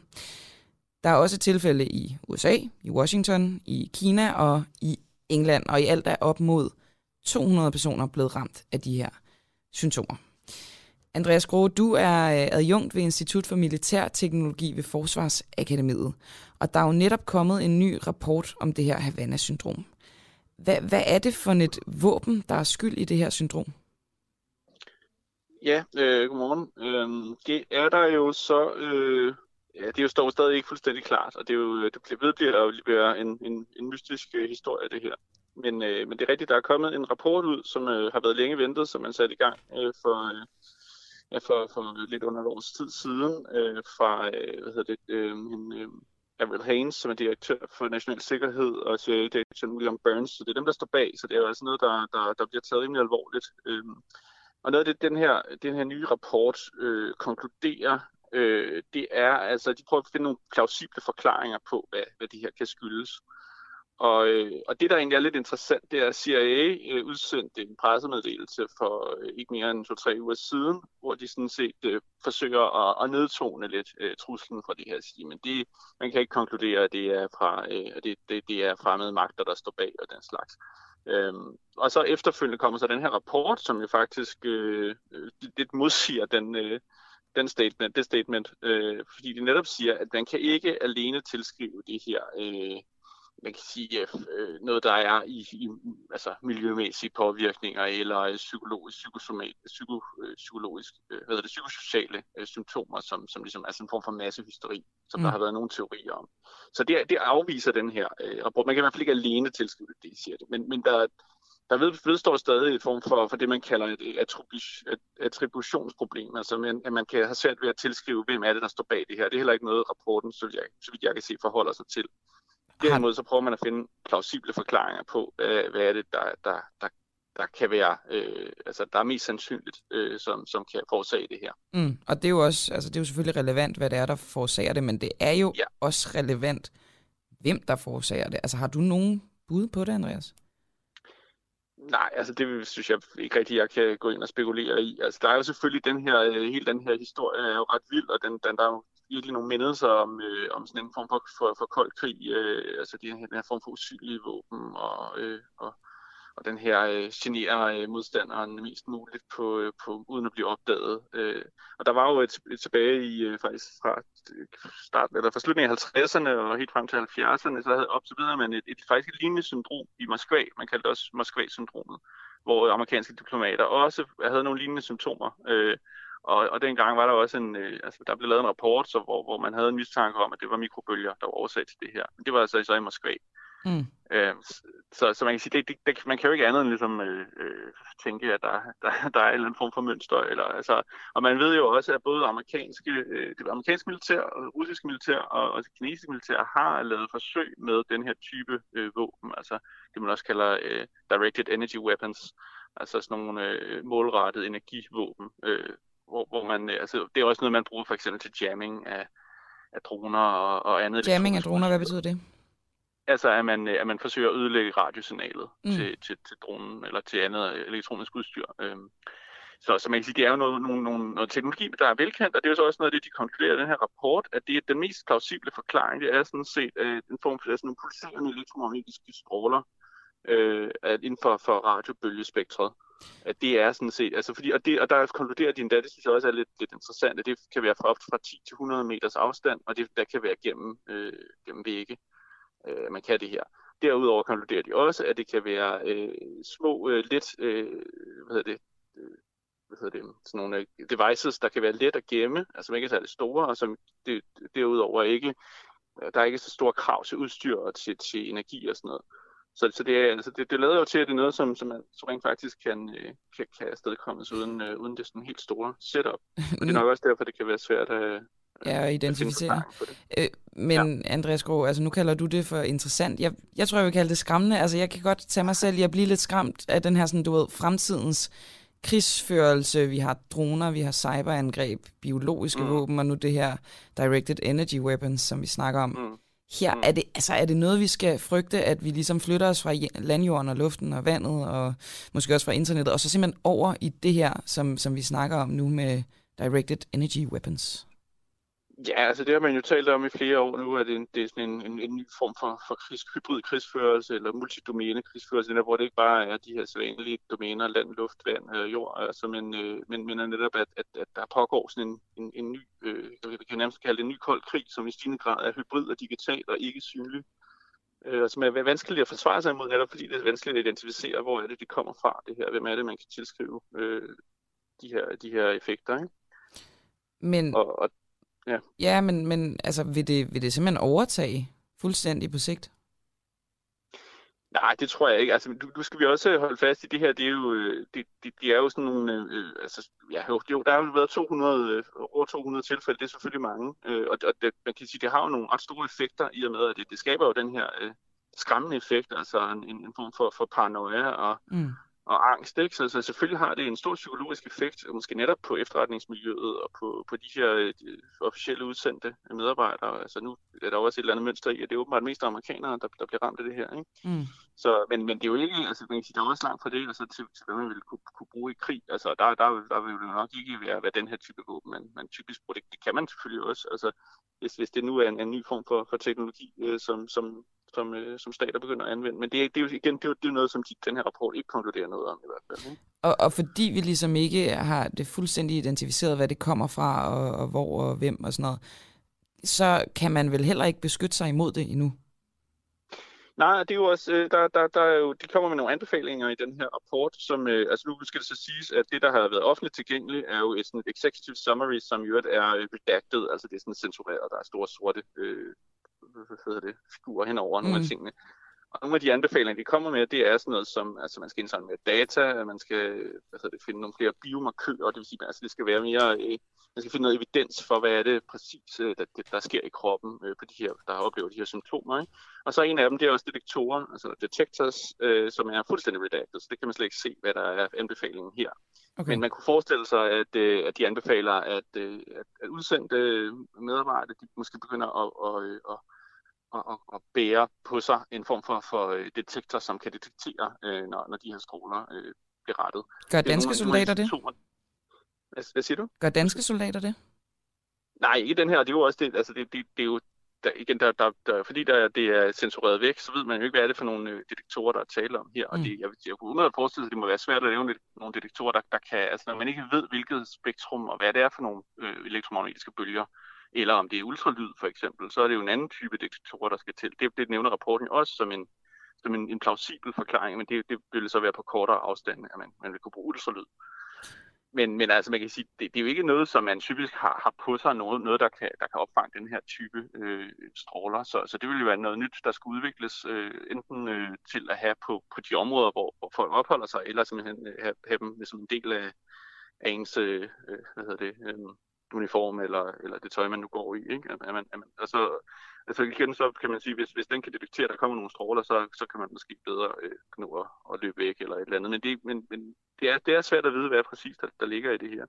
Og så den sidste anbefaling er jo også øget kommunikation, altså at man skulle kommunikere mere ud til de her. Altså, og det er jo også noget af den her lidt mærkelige sådan ambivalent. Først så melder man ud, at det her, det kan ikke ske. Altså prøve at nedtone problemet lidt, og måske netop også for at ikke at skabe unødig paranoia og massehysteri. Og så derefter så kommer man så ud med en rapport, hvor man netop for at signalere, at man tager det her alvorligt, og man selvfølgelig vil hjælpe og beskytte de her de udsendte så meget som muligt. Altid en svær balancegang. Andreas Graae, du er adjunkt ved Institut for Militær Teknologi ved Forsvarsakademiet. Tak fordi du var med. Jamen selv tak. Svigter børnenes statsminister Mette Frederiksen de grønlandske børn? På Den Uafhængige har vi de seneste dage sat ret skarp fokus på misbrug og seksuelle overgreb i Grønland. Vi har gennemtrævlet de seneste rapporter om seksuelle overgreb på børn i Grønland. Og i dag der sætter vi fokus på den berøringsangst, der muligvis følger med de her seksuelle overgreb mod børn. Og jeg gennemgår lige nogle af tallene igen, bare for at sætte det hele lidt i relief. En undersøgelse viser, at 40% af de unge grønlandske kvinder har været udsat for seksuelle overgreb, inden de var fyldt 18 år. Jeg siger det lige igen, 40%. Det er tæt på halvdelen. En anden undersøgelse viser, at 1/3 af de unge grønlændere ikke selv var med til at bestemme, at der skulle ske noget seksuelt, da de havde deres seksuelle debut. 1/3 af de unge grønlændere. Og mere end hver anden grønlandsk kvinde har haft deres seksuelle debut, før de fyldte 15 år. En tredje undersøgelse viser, at 30% af de adspurgte kvinder var blevet udsat for tvangssamleje, inden de var fyldt 18 år, forsøg herpå eller anden form for seksuel krænkelse. Og en fjerde rapport viser, at lidt over halvdelen af de unge i den østlige del af en grønlandsk kommune har oplevet seksuelle overgreb som børn. Og det er altså i en specifik kommune i det østlige Grønland, men det er over halvdelen, der har oplevet seksuelle overgreb som børn. Det er, altså ja, det er vanvittige tal. I det her interview, som du skal høre lige om lidt, der fortæller Julie Lynge, som er sekretariatsleder ved Grønlandske Børn i Nuuk, altså den forening, at der i magteliten blandt beslutningstagere og politikere på Grønland findes en slags berøringsangst for at tale om seksuelt misbrug af børn. Og spørgsmålet er jo så, om det er ligesom det, der er med til, at de her tal er så vilde. Men du hører altså interviewet her. Altså, der findes den berøringsangst, fordi at det jo selvfølgelig er ubehageligt at sidde og snakke om, og det er nogle ubehagelige ting, og der er rigtig mange, der bærer traumer med sig videre. Vores opfattelse er dog også, at der er flere og flere, som begynder at åbne op omkring, hvad de selv har været udsat for. Og at det ligesom er med til at hvad siger man, at stikke lidt hul på byen i forhold til at sige, at der er rigtig mange, som har været offer for de her ting, og det er noget, vi er nødt til at snakke om. Så selvfølgelig er der en berøringsangst, og jeg tror især, jo mindre samfund du bevæger dig ud i, hvor der er nogle andre samfundsstrukturer, der spiller ind, men der er også en udvikling på vej, hvor at det bliver talt mere og mere om. Er der en berøringsangst? Så det, du siger, det er, at der er en berøringsangst, men det bliver bedre blandt almindelige mennesker. Ja. Og problemerne er størst i de små samfund. Hvad med blandt beslutningstagere, politikere for eksempel, og andre beslutningstagere og magtfulde mennesker i Grønland? Er der en eller anden form for berøringsangst over for det her problem? Ja, det tror jeg godt. Altså, det tror jeg godt, jeg vil lægge hovedet på blokken og sige, at det er der. Og det er jo også fordi, at det er så smertefuldt, og fordi at det er jo en udvikling, som, hvad siger man, som jeg sagde før, det er ikke en udvikling, som du bare kan stoppe nu og her.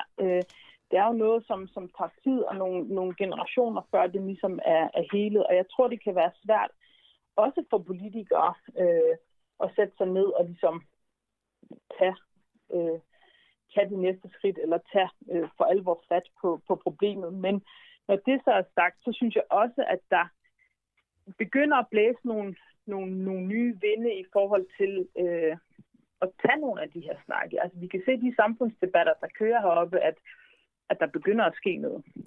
Okay, så det du siger, det er, at der er faktisk en berøringsangst blandt de folk, der tager beslutninger og har magt på Grønland.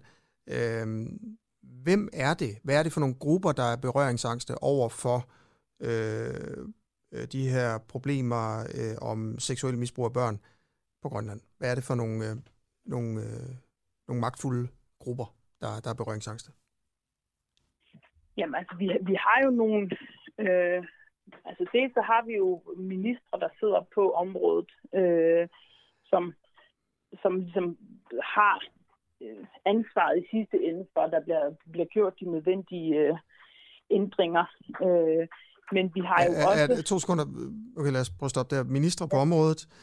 Er der ministre på området, som egentlig altså, har ansvaret for at løse problemerne med misbrug af børn, som er berøringsangste over for problemet? Altså, der er lige kommet en ny minister her for ganske nylig. Jeg kan ikke huske, hvor længe vedkommende har siddet, altså på børne- og familieområdet. Og der oplever jeg faktisk en velvilje og en interesse. Så der er ingen berøringsangst med den nye minister, eller hvad? Ej, men altså, hun har jo kun en begrænset periode, så det er jo også det der med... Hvad med den tidligere minister så? Undskyld, jeg afbryder dig. Det er bare fordi, du sagde, der er berøringsangst blandt beslutningstagerne på Grønland over for problemet, og så prøver jeg simpelthen lige at finde ud af, hvem er berøringsangste? Og så nævner du selv ministre med ansvar for området, så spørger jeg bare, er ministerne berøringsangste?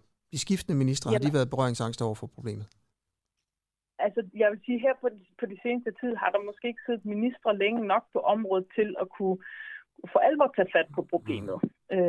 Og det er jo også hvad siger man, det spiller jo også ind på i forhold til, at du kan have nok så meget lyst til at ændre på det, men hvis din ministerperiode ikke er lang nok til, du rent faktisk kan ændre på noget, så det er jo også svært. Jamen, det er klart. Men kan du nævne eksempler på, at magthavere har været berøringsangste over for det?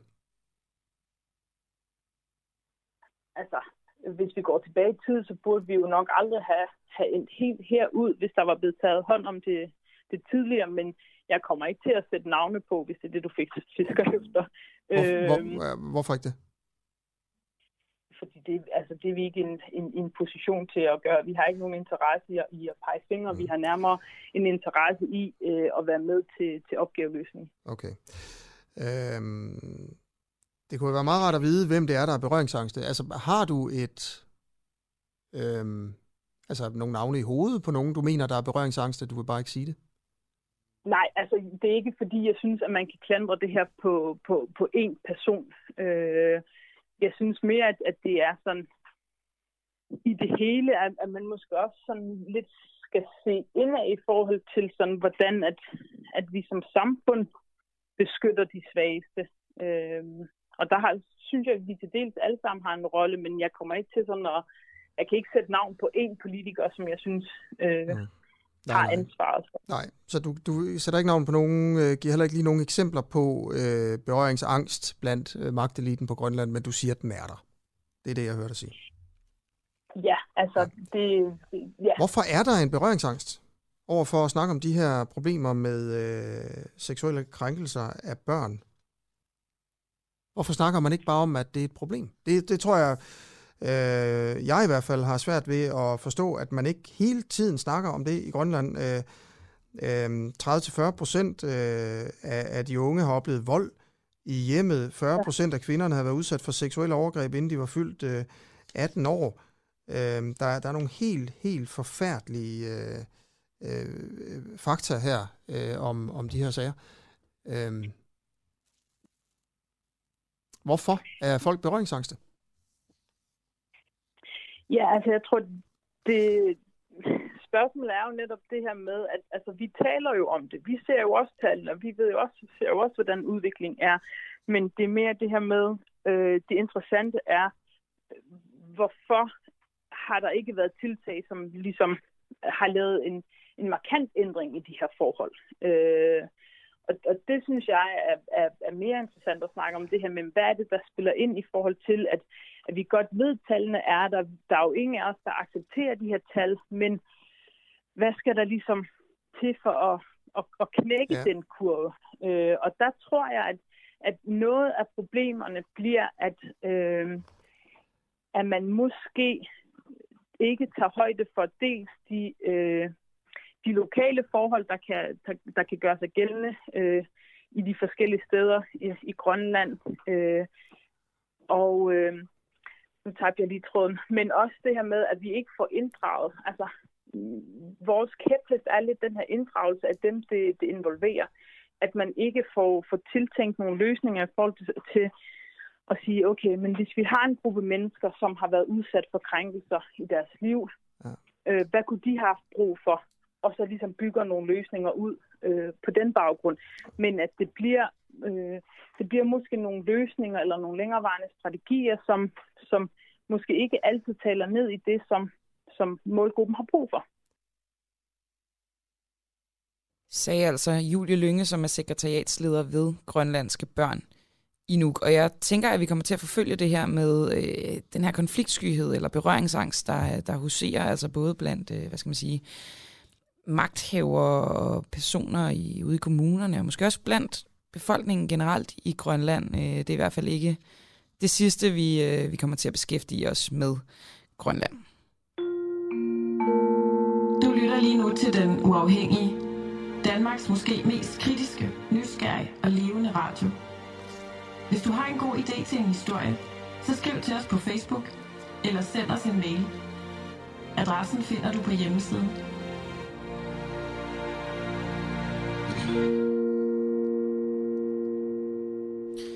Ser vi en positiv udvikling i bekæmpelsen af rygning blandt unge. I dag er der i gymnasierne flere og flere unge, der tager snus og andre røgfrie alternativer, end der ryger. Og selvom det her kan lyde ganske positivt, så er flere unge vælger alternativer til den her berømte cigaret, så bør man måske se problematikken i et lidt andet lys. Charlotta Pissinger, du er professor i tobaksforebyggelse på Københavns Universitet. Er det godt eller skidt, at der er flere, der tager snus, end der ryger? Og godmorgen. Godmorgen. Jamen, jeg synes jo ikke, det er godt. Hver gang man taler om det med, at det er et godt alternativ, så går man ligesom ud fra, at det er noget, man skal have. Men det her, det handler jo ikke om vand eller luft. Det handler om afhængighedsskabende skadelige stoffer. Det er ikke noget, vi skal have. Baggrunden for, at vi ser den her stigning, er, at tobaksindustrien kan se, at andelen af rygere er faldende, så derfor har de investeret hårdt i at promovere nogle nye produkter, og dem promoverer de over for de unge mennesker. Og det er ikke uskadelige produkter, som mange af de unge tror.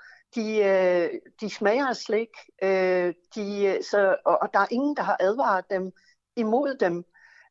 Og der findes meget lidt information i det hele taget om det. Men Charlotta, så tænker jeg faktisk, skadeligt. At... Ja, undskyld, ja. Men det er fordi, jeg tænker, vi har ligesom to alternativer. Vi har cigaretterne og så for eksempel snus i det her tilfælde. Kan du så ikke lige klargøre, hvorfor snus er dårligt? Hvorfor det er usundt? Jamen, som sagt, så synes jeg ikke, der er to alternativer. Jeg synes ikke, bare fordi, at der er et produkt, der har 70 kræftfremkaldende stoffer. Hvis der kommer et produkt, der er halvt så skadeligt, så skal vi ikke juble over, at det er det, de gør. Fordi alternativet, det er, at de slet ikke tager noget. Men nikotinen i sig selv er skadeligt for den unge hjerne. Det ved vi i dag. Det vidste man ikke så meget om for eksempel 10-20 år siden. Vi har rigtig mange undersøgelser på området nu. Og man ved, at den unge hjerne op til 25-30 års alderen, den er først ved at blive dannet, den er ved at blive færdigudviklet, og den er ekstremt sårbar over for stoffer som nikotin. Så det, man har fundet, det er, at når man i ungdommen tager nikotin, så har man en øget risiko for kognitive forstyrrelser, for nedsat indlæring for eksempel, for opmærksomhedsforstyrrelser, såsom ADHD, for depression, men også for skizofreni. Så det er ganske alvorlige følger, og derudover har nikotin også nogle virkninger på kredsløbet, så der for eksempel er øget risiko, når man tager det svenske snus, og det er nikotinen i det svenske snus, som er skadeligt i det tilfælde. Det er for forhøjet blodtryk, for udvikling af sukkersyge og risikoen for at dø, hvis man har fået en blodprop i hjertet, samt nogle graviditets- og fødselsrelaterede skader. Så det er ikke uskadeligt, det stof, vi har med at gøre. Nej, det tror jeg er slået rimelig hårdt fast. Og Charlotte Pissinger, du er professor i tobaksforbyggelse ved Københavns Universitet. Nu stiller jeg dig et spørgsmål, som du sikkert vil blive irriteret over. Men jeg stiller det alligevel. Er snus mere skadeligt end cigaretter? Snus er formentlig mindre skadeligt end cigaretter. Fordi det ikke bliver tændt, så der sker ikke en forbrænding, når man ryger, ikke? Det er klart, at ved forbrænding af en cigaret, så dannes der endnu flere kræftfremkaldende stoffer. Men, og det vi ved, for eksempel i svensk snus, der er der halvt så mange kræftfremkaldende stoffer. Hvis du havde en pose slik, hvor der var 70 kræftfremkaldende stoffer, bortset fra at den aldrig nogensinde vil komme lovligt i salg, det vil blive øjeblikkeligt fjernet fra hylderne. Men hvis der så kom en anden pose slik, hvor der kun var 35 kræftfremkaldende stoffer, så vil man jo ikke sige, ej, hvor er det godt, at de unge mennesker tager det i stedet for. Fordi at det er en måde at underminere hele vores arbejde med rygning. Det er så det andet aspekt. Det er, vi ved, at nikotinen faktisk, dem der tager de her nikotinholdige produkter, de har omkring 3 gange så høj risiko for at begynde at ryge senere. Plus, vi ved også, at når hjernen først har været udsat for nikotin, så er den ligesom primet til at genkende andre psykoaktive stoffer. Så hvis hvad unge, er det? Ja, det er for eksempel kokain, men også alkohol, altså afhængighedsskabende stoffer. Så det eksponerer dig simpelthen for at blive afhængig? For eksempel... For eksempel hvis man prøver kokain senere i livet, efter at man som 14-årig har prøvet at ryge, og så prøver kokain, så har man en meget rar oplevelse. Det er ligesom hjernen, receptorerne i hjernen, de genkender allerede det her. Det er et fedt stof, det er en god oplevelse, og man får meget større craving, altså meget større trang til at tage det igen. Mm. Så det er skidt på flere måder. Altså nu hvor snusen ligesom har gjort sit indtog, er det så sådan, at fordi nu snakker vi netop om det her, som du egentlig synes er helt forkert, det her med at sætte de to ting op over for hinanden, snus og cigaretter, men har det erstattet cigaretter for de unge, eller er det ligesom bare fyldt oveni? Er der færre, der ryger, når der er flere, der tager snus, er mit spørgsmål. Der er lidt færre, der ryger, og der er mange flere, der snuser. Okay. Og det er et andet aspekt, det er blevet meget mere udbredt, at man tager flere stoffer, og det er også det, eller flere af de her nikotinholdige produkter. Og det er også sådan industriens formål og drøm, vision, det er, at men der skal simpelthen ikke være et tidspunkt i løbet af døgn, hvor de unge ikke kan komme til at ryge, eller at snuse, eller at bruge en e-cigaret, eller en opvarmet cigaret. Der skal hele tiden være et produkt, hvor det ikke er forbudt at bruge det her produkt. Og det er jo et drømmescenarie for tobaksindustrien. Det var et kæmpe problem i min søsters gymnasieklasse, at de sad og snusede derinde, for så kastede de det rundt i hele klasselokalet. Det var heller ikke så coronavenligt, kan man sige. Nå, det var et tidsspur. Charlotta Pissinger, du er professor i tobaksforebyggelse på Københavns Universitet. Tak fordi du var med til lige at forklare om, hvad skal man sige, de skadelige virkninger ved snus. Det var så let. Hej. Og så kan jeg jo sige, at det her bestialske drab, potentielle drab, som bliver dækket i de fleste af medierne, hvor altså der er fundet dele af et menneske i skoven ved Dronninglund, har jo efterladt, altså de fleste af os, er for mit eget vedkommende meget, meget skræmt og meget, meget uforstående. Og vi står lidt tilbage med et ret presserende spørgsmål, som vi kom til at snakke om på redaktionen i morges. Hvad driver et menneske til at begå den her form for forbrydelse? Det kunne vi simpelthen ikke finde svar på, og det prøver vi måske i hvert fald at sådan klargøre en lille smule mere. Omkring 8:45, når vi snakker med speciallæge i psykiatri, som hedder Henrik D. Poulsen.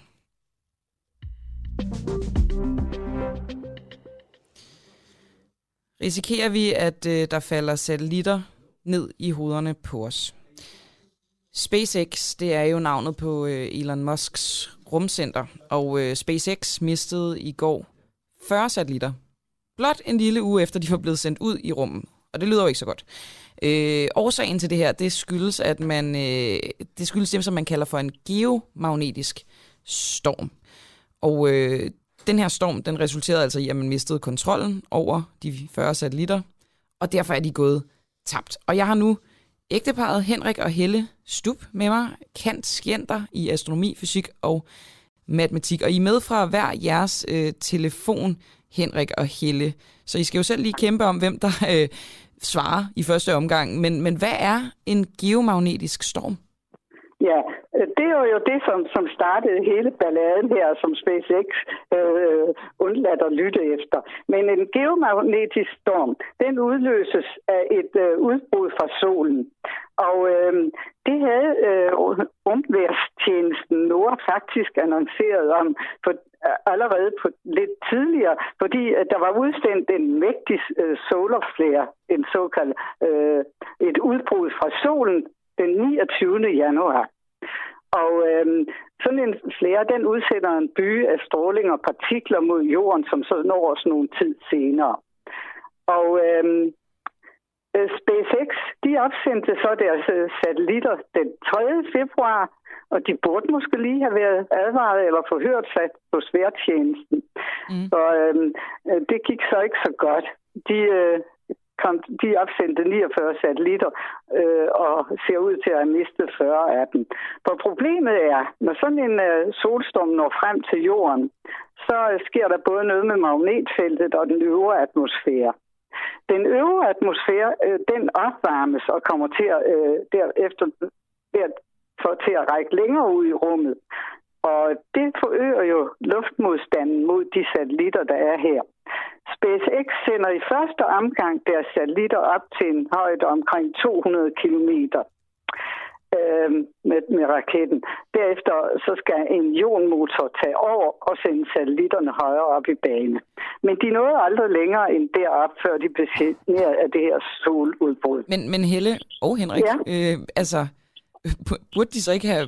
Altså, det lyder jo lidt dumt, at de simpelthen ikke har tjekket forholdene, før de sender de her satellitter. Altså, er det ikke lidt amatøragtigt? Jo, det er ikke så godt, det der. Det havde de ikke. Men det er jo gået godt så mange gange, og de har måske ikke gjort sig konsekvenserne klare. Men i hvert fald, så skete der det, at de ikke rigtig kom op i den højere bane 500 km over jorden med den her jonmotor.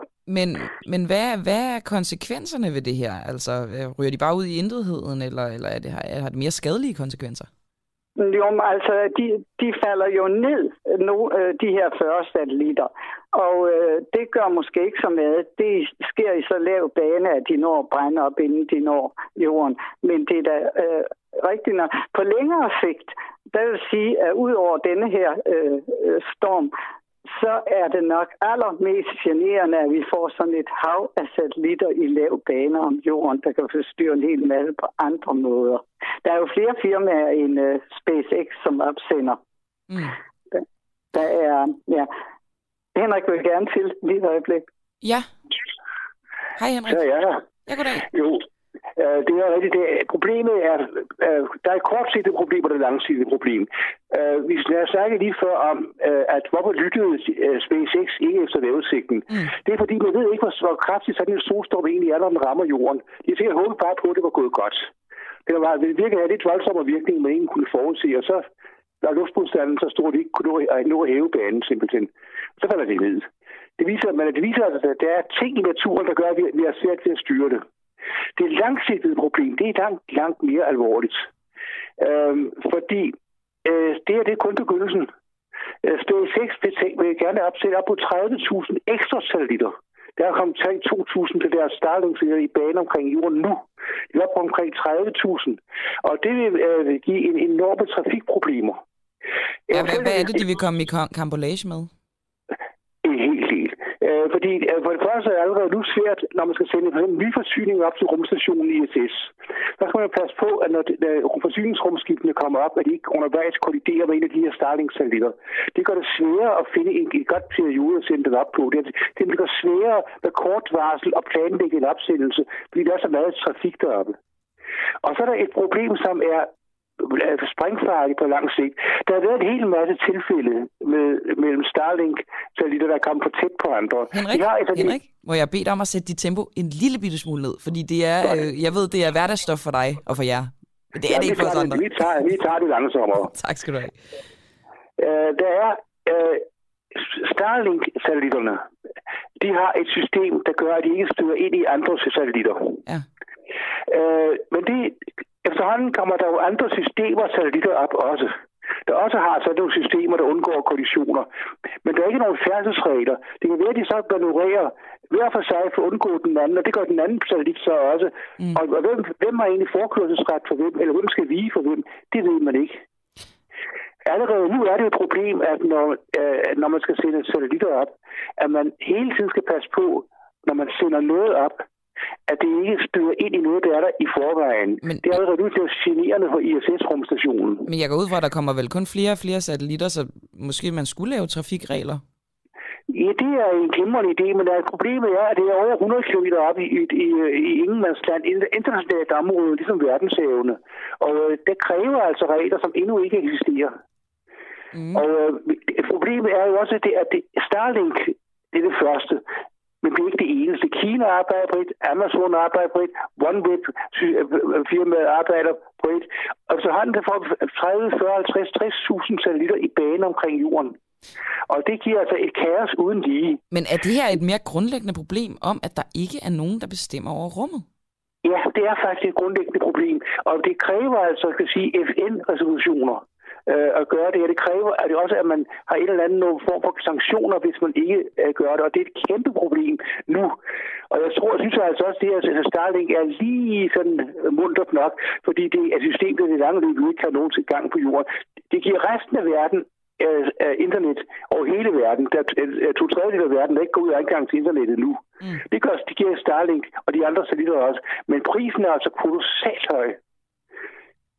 Jeg kan fortælle dig, at allerede nu, når vi simpelthen sidder og observerer klimaet og vejret på jorden fra en satellit 1000 km oppe, så er forskellige af billederne bliver forstyrret af lysglimt, for lys, der reflekteres fra Starlink-satellitterne. Okay. Så der er gener allerede nu. Og det er kun 2000 af dem i bane omkring jorden nu. Bare prøv at tænke dig nogle gange, det tal med 10, eller 20, eller 30. Ja, ja. Hmm. Og vi mangler altså faste færdselsregler. Jeg kunne godt tænke mig at tale med en rumordfører fra regeringen, men det findes vist ikke, hvis det ikke endnu. Men det er da ret interessant at altså, tale om den her kaostrafik, som vi altså, allerede nu ser i rummet, men også på sigt. I skal have tak begge to, fordi vi var med, Henrik og Helle Stub. Ja, selv tak. Hej. Hej.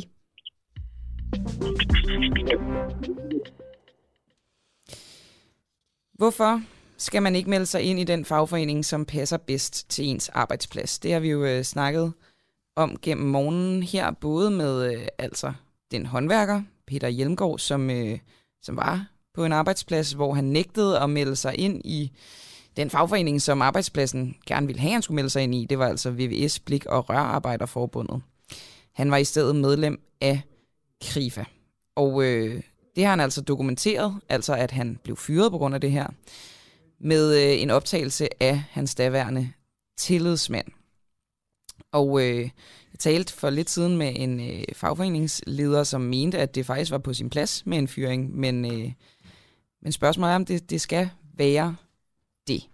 Og nu taler jeg med Eik Dahl Bidstrup, som er formand i Krifa. Eik, ved den ansatte altid bedst, hvilken fagforening man bør være medlem af? Og godmorgen. Ja, godmorgen.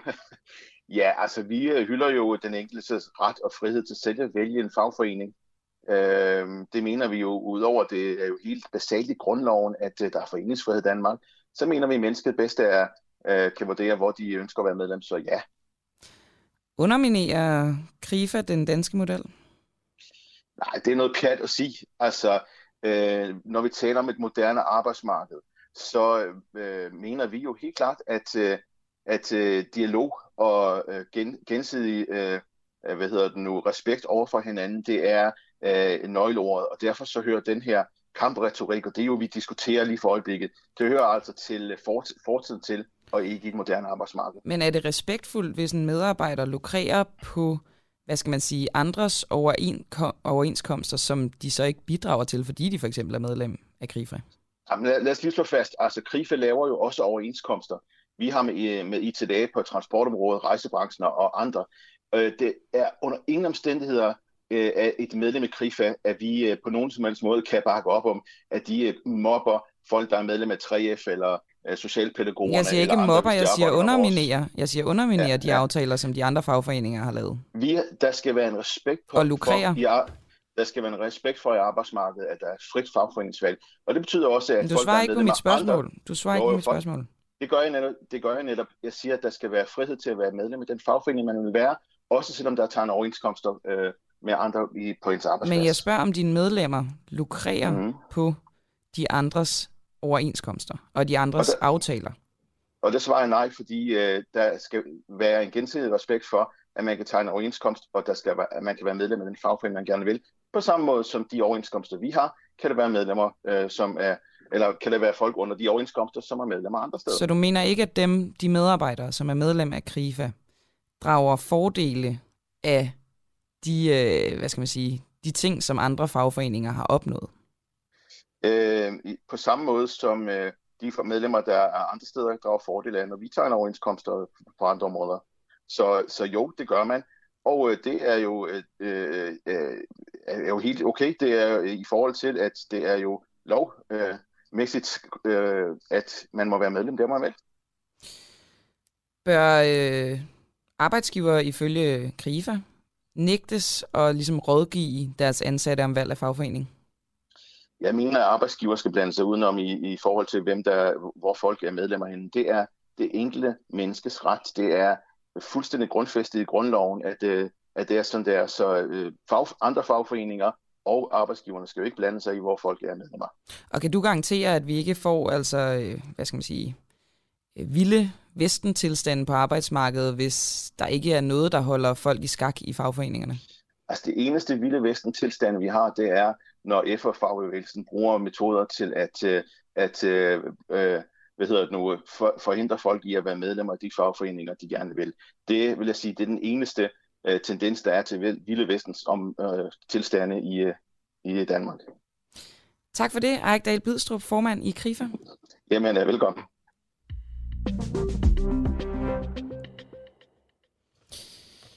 Jeg snupper lige en lille nyhed mere.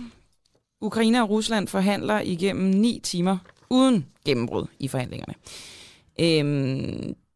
Parterne er enige om at fortsætte dialogen, trods det, at der ikke er sket noget gennembrud. Det oplyser stabschefen for Ukraines præsident i kølvandet på de her forhandlinger, som altså foregik i Berlin. Repræsentanter fra Ukraine og Rusland mødtes i Berlin til forhandlinger om at afslutte den her konflikt, som vi taler så meget om i det østlige Ukraine. Også tyske og franske udenrigspolitiske rådgivere deltog i mødet, og stabschefen Andriy Yermak fortæller på et pressemøde, at parterne sandsynligvis vil mødes igen snart, og samtidig håber de på et gennembrud i forhandlingerne om udvekslingen af fanger samt oprettelsen af forskellige checkpoints i det østlige Ukraine. Man kan sige, det her med forhandlinger og dialog, det er jo, antitesen til reel krig på landjorden. Så det, at de vil fortsætte, er jo ganske godt for os alle sammen. Kommer fusionsenergi til at blive fremtidens energikilde, siger min producer, at jeg ikke skal gå på nu. Jeg skal på Henrik Dag, som er psykiater.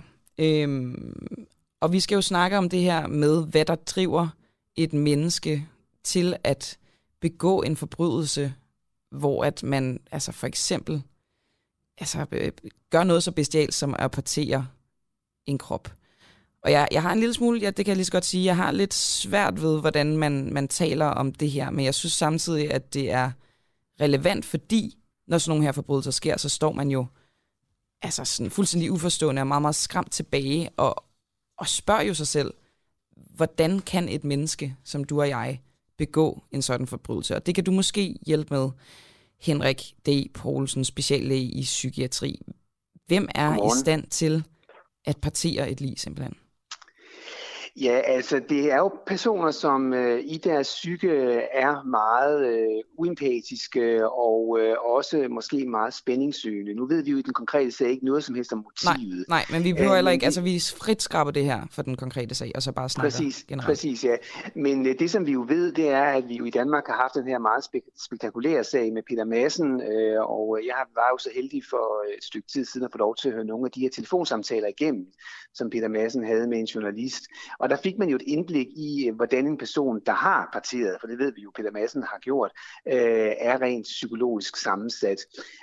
Og det er jo i hvert fald en type af person, som kan gøre det, og Peter Madsen har vi jo også en rapport fra en psykiater om, nemlig en mentalundersøgelse, hvor der står, at han er psykopatisk, han er kynisk, og så hos ham var der så også et seksuelt moment, altså et sadistisk moment. Så det er i hvert fald en type person, som vil kunne gøre sådan noget. I andre sager kan man også se personer, som ikke nødvendigvis er så psykopatiske, som Peter Madsen er, men mere er på det følelsesmæssige område meget afstumpet og har sådan en helt maskinel tilgang til andre mennesker.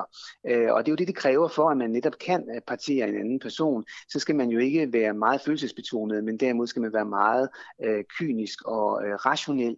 Og så skal man selvfølgelig også have de remedier, der skal til for at partere. Det kan man spørge en retsmediciner om, at det kræver altså nogle ret, kan man sige, kraftige redskaber for at simpelthen kunne skære eksempelvis lovgivning over. Og det vil jo så også sige, at det skal være en eller anden grad af planlagt i virkeligheden. Ja, altså det skal det jo vel nok være, fordi du skal i hvert fald være sikker derfor, at du har de her remedier til at partere med, og det ved vi jo også, at Peter Madsen jo havde taget forskellige ting med ned i ubåden. Og på den måde kan man vel udelukke altså panik eller affekt som årsag? Det vil nok være meget, kan man sige, meget usandsynligt. På den anden side er der jo nogle mennesker, der bor ude på landet eller har et arbejde, hvor de tilfældigvis har sådan nogle redskaber til rådighed, hvor de bruger dem til almindelige ting. Så det kan være begge dele, tror jeg. Og kan det være en situation, hvor man ligesom sådan, jeg skal af med et lig, og så går man i panik, og så vælger man den udvej? Det kan det sagtens være, og det som forbrydere jo ofte ikke tænker på, det er, at det er meget, meget svært at komme med et lig, sådan at det ikke bliver opdaget. I Kim Wahl-sagen med Peter Madsen, der fandt man hende jo også til sidst i Øresund, selvom gerningsmanden jo altså her havde forsøgt på bedste vis at skaffe sig af med det. Og så vidt jeg kunne læse mig frem til her til morgen, så har man fundet ligedel i en skov, og det kan måske tyde på, at de ikke har været sådan særlig vidne om, hvordan man bedst skaffer sig af med det. Der kunne man godt, som du siger, måske tro, at der er gået panik i gerningsmanden eller mændene. I sager af den her kaliber, Henrik, vil der så altid, eller er der set eksempler på, at der ikke er blevet fældet en behandlingsdom, men at det ligesom er en almindelig dom, hvis du forstår? Altså, vil man næsten altid erklære vedkommende, der har begået det, for sindssyg? Nej, det er meget sjældent, at så alvorlige forbrydelser bliver begået af sindssyge personer. Det er jo sådan i Danmark, at stort set alle drabsmænd, de bliver mentalt undersøgt, og derfor har vi en ret stor viden om, hvor mange af de her personer, der har begået alvorlige forbrydelser, der er det, man lægeligt set kan kalde sindssyge, altså det vil sige, at man hører stemmer, eller man er svært paranoid for eksempel. Og det er der stort set ikke nogen af dem, der er. Og derfor er det også ofte, at de får en almindelig fængselsdom. Nogle gange, hvis der har været tidligere forbrydelser, eller de vurderes til at være meget farlige for andre, så kan man gå efter det, der hedder en forvaringsdom, som er en almindelig fængselsdom, men den er tidsubestemt, så det vil sige, det er altså ikke 16 års fængsel, eller 12 års fængsel, eller hvad det nu kan være. Der skal man løbende vurderes af en psykiater, om man stadigvæk er farlig. Så det er de to typer af domme, der typisk bliver givet til den her type gerningsmænd. Så det vil sige, altså hvis man bliver udredt som psykopat, så afføder det ikke en behandlingsdom?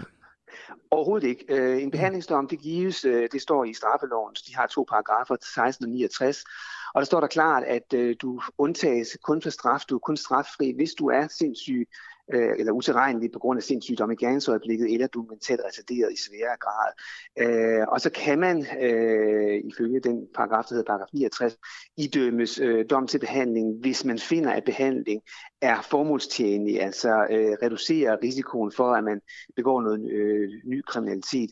Og der ved man, at folk med psykopati ofte ikke profiterer af behandling, og derfor siger man selvfølgelig, at så må de jo så have straf som forskyldt. Tusind tak for det, Henrik D. Poulsen, speciallæge i psykiatri. Tak fordi du ville være med. Velkommen.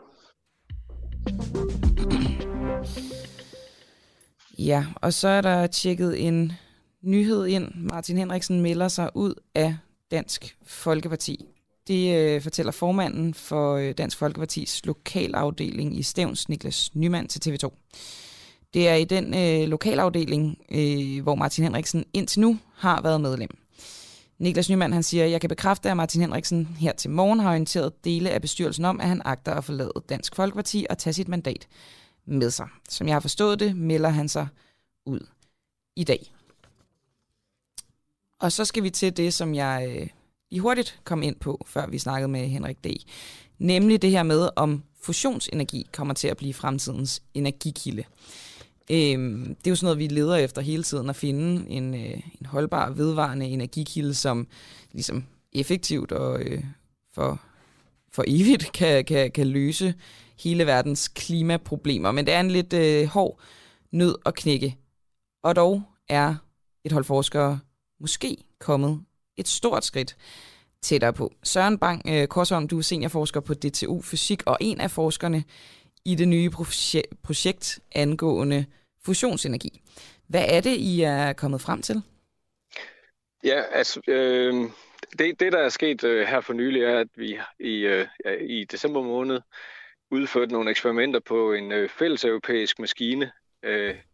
Selve maskinen er ikke ny, den er bygget i 1983, men vi har gennem nogle år i det europæiske konsortium Eurofusion forberedt de her eksperimenter, hvor vi for første gang siden 1997 skulle prøve at lave fusion med de brændstoffer, som er bedst til et fremtidigt kraftværk, nemlig tungbrint og supertungbrint.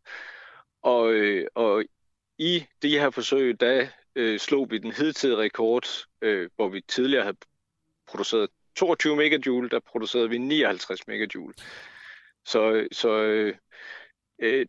Og det, der er vigtigt ved de her eksperimenter, er, at vi er ved at forberede den kommende eksperimentelle facilitet, eller, som hedder ITER. Det er verdens største energiforskningsprojekt, der er ved at blive bygget i et stort internationalt samarbejde ned i Sydfrankrig.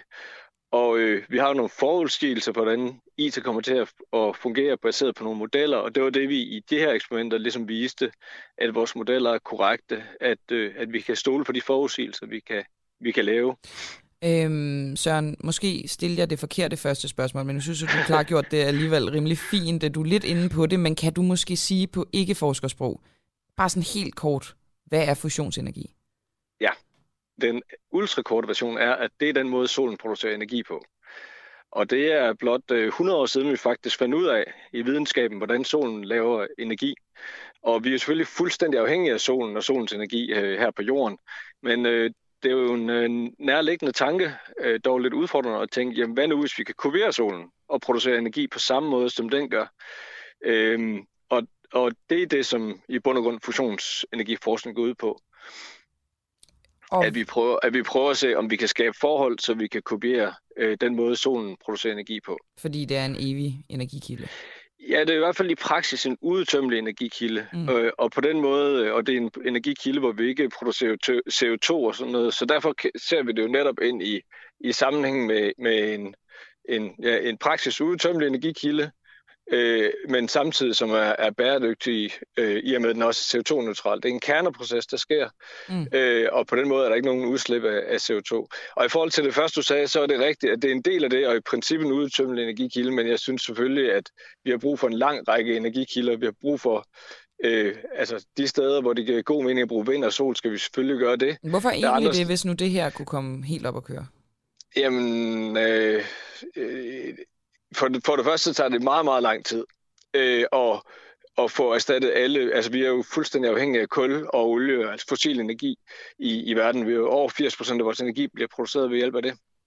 Så hvis vi forestiller os, at alle de kulkraftværker og fossile kraftværker skal erstattes, så vil det vil tage meget lang tid. Så vi bliver nødt til at spille på en lang række forskellige energiteknologier, og der vil også være steder, hvor det vil være smartere at bygge en vindmølle, end det vil være at bygge et fusionskraftværk. Så jeg tror på, at det er også sundest for et energisystem, at man har et fleksibelt mix. Mm.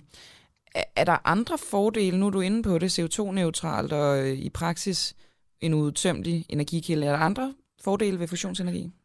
Jamen altså, det er en sikker energikilde, der vil blive produceret selve. De indre dele af kraftværket, det vil blive radioaktivt, så man vil have noget radioaktivt affald der. Men det affald vil være radioaktivt i cirka 100 år. Så man producerer energi, og så efter 100 år kan man genanvende det. Men, så det er jo også en anden fordel. Men er det så CO2-neutralt, hvis det producerer radioaktivt affald? Ja, der er stadig, altså CO2 det går mest på, om man forbrænder karbonhydrider, altså forladet CO2. Men er det farligt med det her affald? Altså affaldet i sig selv er jo farligt, men det er jo, hvor vi ved, hvor det er. Altså det er jo inde i kraftværket, så der lader man det være i. Men det gør vel kraftværket sårbart på en eller anden måde, ligesom atomkraftværker, ikke? Nej, ikke for, det er nemlig, der er store forskel der. Altså dels er der jo en stor forskel i det, at radioaktiviteten er kun 100 år. Altså at der ikke er et sådan langtidsperspektiv. Mm. En anden ting er, at i et fusionskraftværk har du kun brændstof til få sekunder, måske et minut ad gangen. Det vil sige, at der er ikke ligesom noget, der kan løbe løbsk. Der er ikke noget, der kan lave nogen nedsmeltning. Vi tilfører hele tiden brændstof til kraftværket, og hvis vi ligesom vil stoppe, så lader vi bare være med at tilføre brændstof, og så stopper processerne. Så altså, det værste, der kan ske, er, at man kan lave en skade i væggen af maskinen, men man kan ikke lave nogen nedsmeltning eller ulykker på den måde. Så der er nogle forskel der. Men jeg kan høre på det, jeg siger, at jeg bliver næsten nødt til at fortælle, hvordan det kan lade sig gøre. Ja, det vil jeg nemlig rigtig gerne have, men du har kun 1,5 minutter max, så hvis du kan gøre det kort, Søren, så vil jeg prøver at gøre det meget kort. Ja. Ja, vi skal varme vores brændstof op til en meget høj temperatur, faktisk 10 gange den temperatur, som er inde i centrum af solen. Og det vil sige 150 millioner grader. Når noget er så varmt, kan vi ikke have det i en metal, eller kan metal ikke indeslutte det, men man har fundet ud af, at man kan holde det i et magnetfelt. Så vi skaber et meget, meget kraftigt magnetfelt, hvor det her brændstof hænger og svæver inde i et kammer og ikke rører væggen. Og på den måde kan vi altså holde en lille kunstig sol i et magnetfelt. Nu lyder jeg måske som et barn, det lyder rigtig sejt. Jamen, det er ret sejt. Og det, der også er sejt, er, at brændstoffet svarende til vægten af 2 pakker tykkegummi kan forsyne en dansker med energi et helt liv. Okay. Så altså 25 gram brændstof kan forsyne en dansk energi et helt liv, og det er derfor, at det i praksis er udtømmeligt, at der er masser af brændstof, vi kan tage ud af ganske almindelig havvand. Men er det vanvittigt dyrt at etablere det her? Det er jo dyrt i forskningsprocessen. Vi ved ikke, hvor dyrt det bliver at bygge et kraftværk, fordi at der går der stadigvæk nogle årtier inden, en 2-3 årtier inden vi kan bygge de første kraftværker, så det er svært at forudsige. Men selve brændstoffet er ikke dyrt, men det kommer til at koste noget at bygge kraftværkerne selvfølgelig. Og altså, ville du ønske, at I havde flere ressourcer til at få dem bygget hurtigere? Ja, altså jeg synes, det er jo det kan man sige. Ja, det er kort svar, ja. Det er kort svar, ja, og det skulle være kort, fordi vi bliver nødt til at sige farvel til hinanden. Søren Bang Korsholm, seniorforsker på DTU Fysik. Tak fordi du var med. Ja, det var så lidt. Hej. Og med det, så blev vi også færdige med morgens udsendelse. Den stemme, du har hørt gennem hele morgenen, den tilhører mig, Camilla Boraghi. I regien, der har vi Oliver Noppenau og Clara Vind, og programmet er sat sammen af Asger Hjul og Peter Svarts. Vi er tilbage igen på mandag, og indtil da vil jeg bare sige god weekend.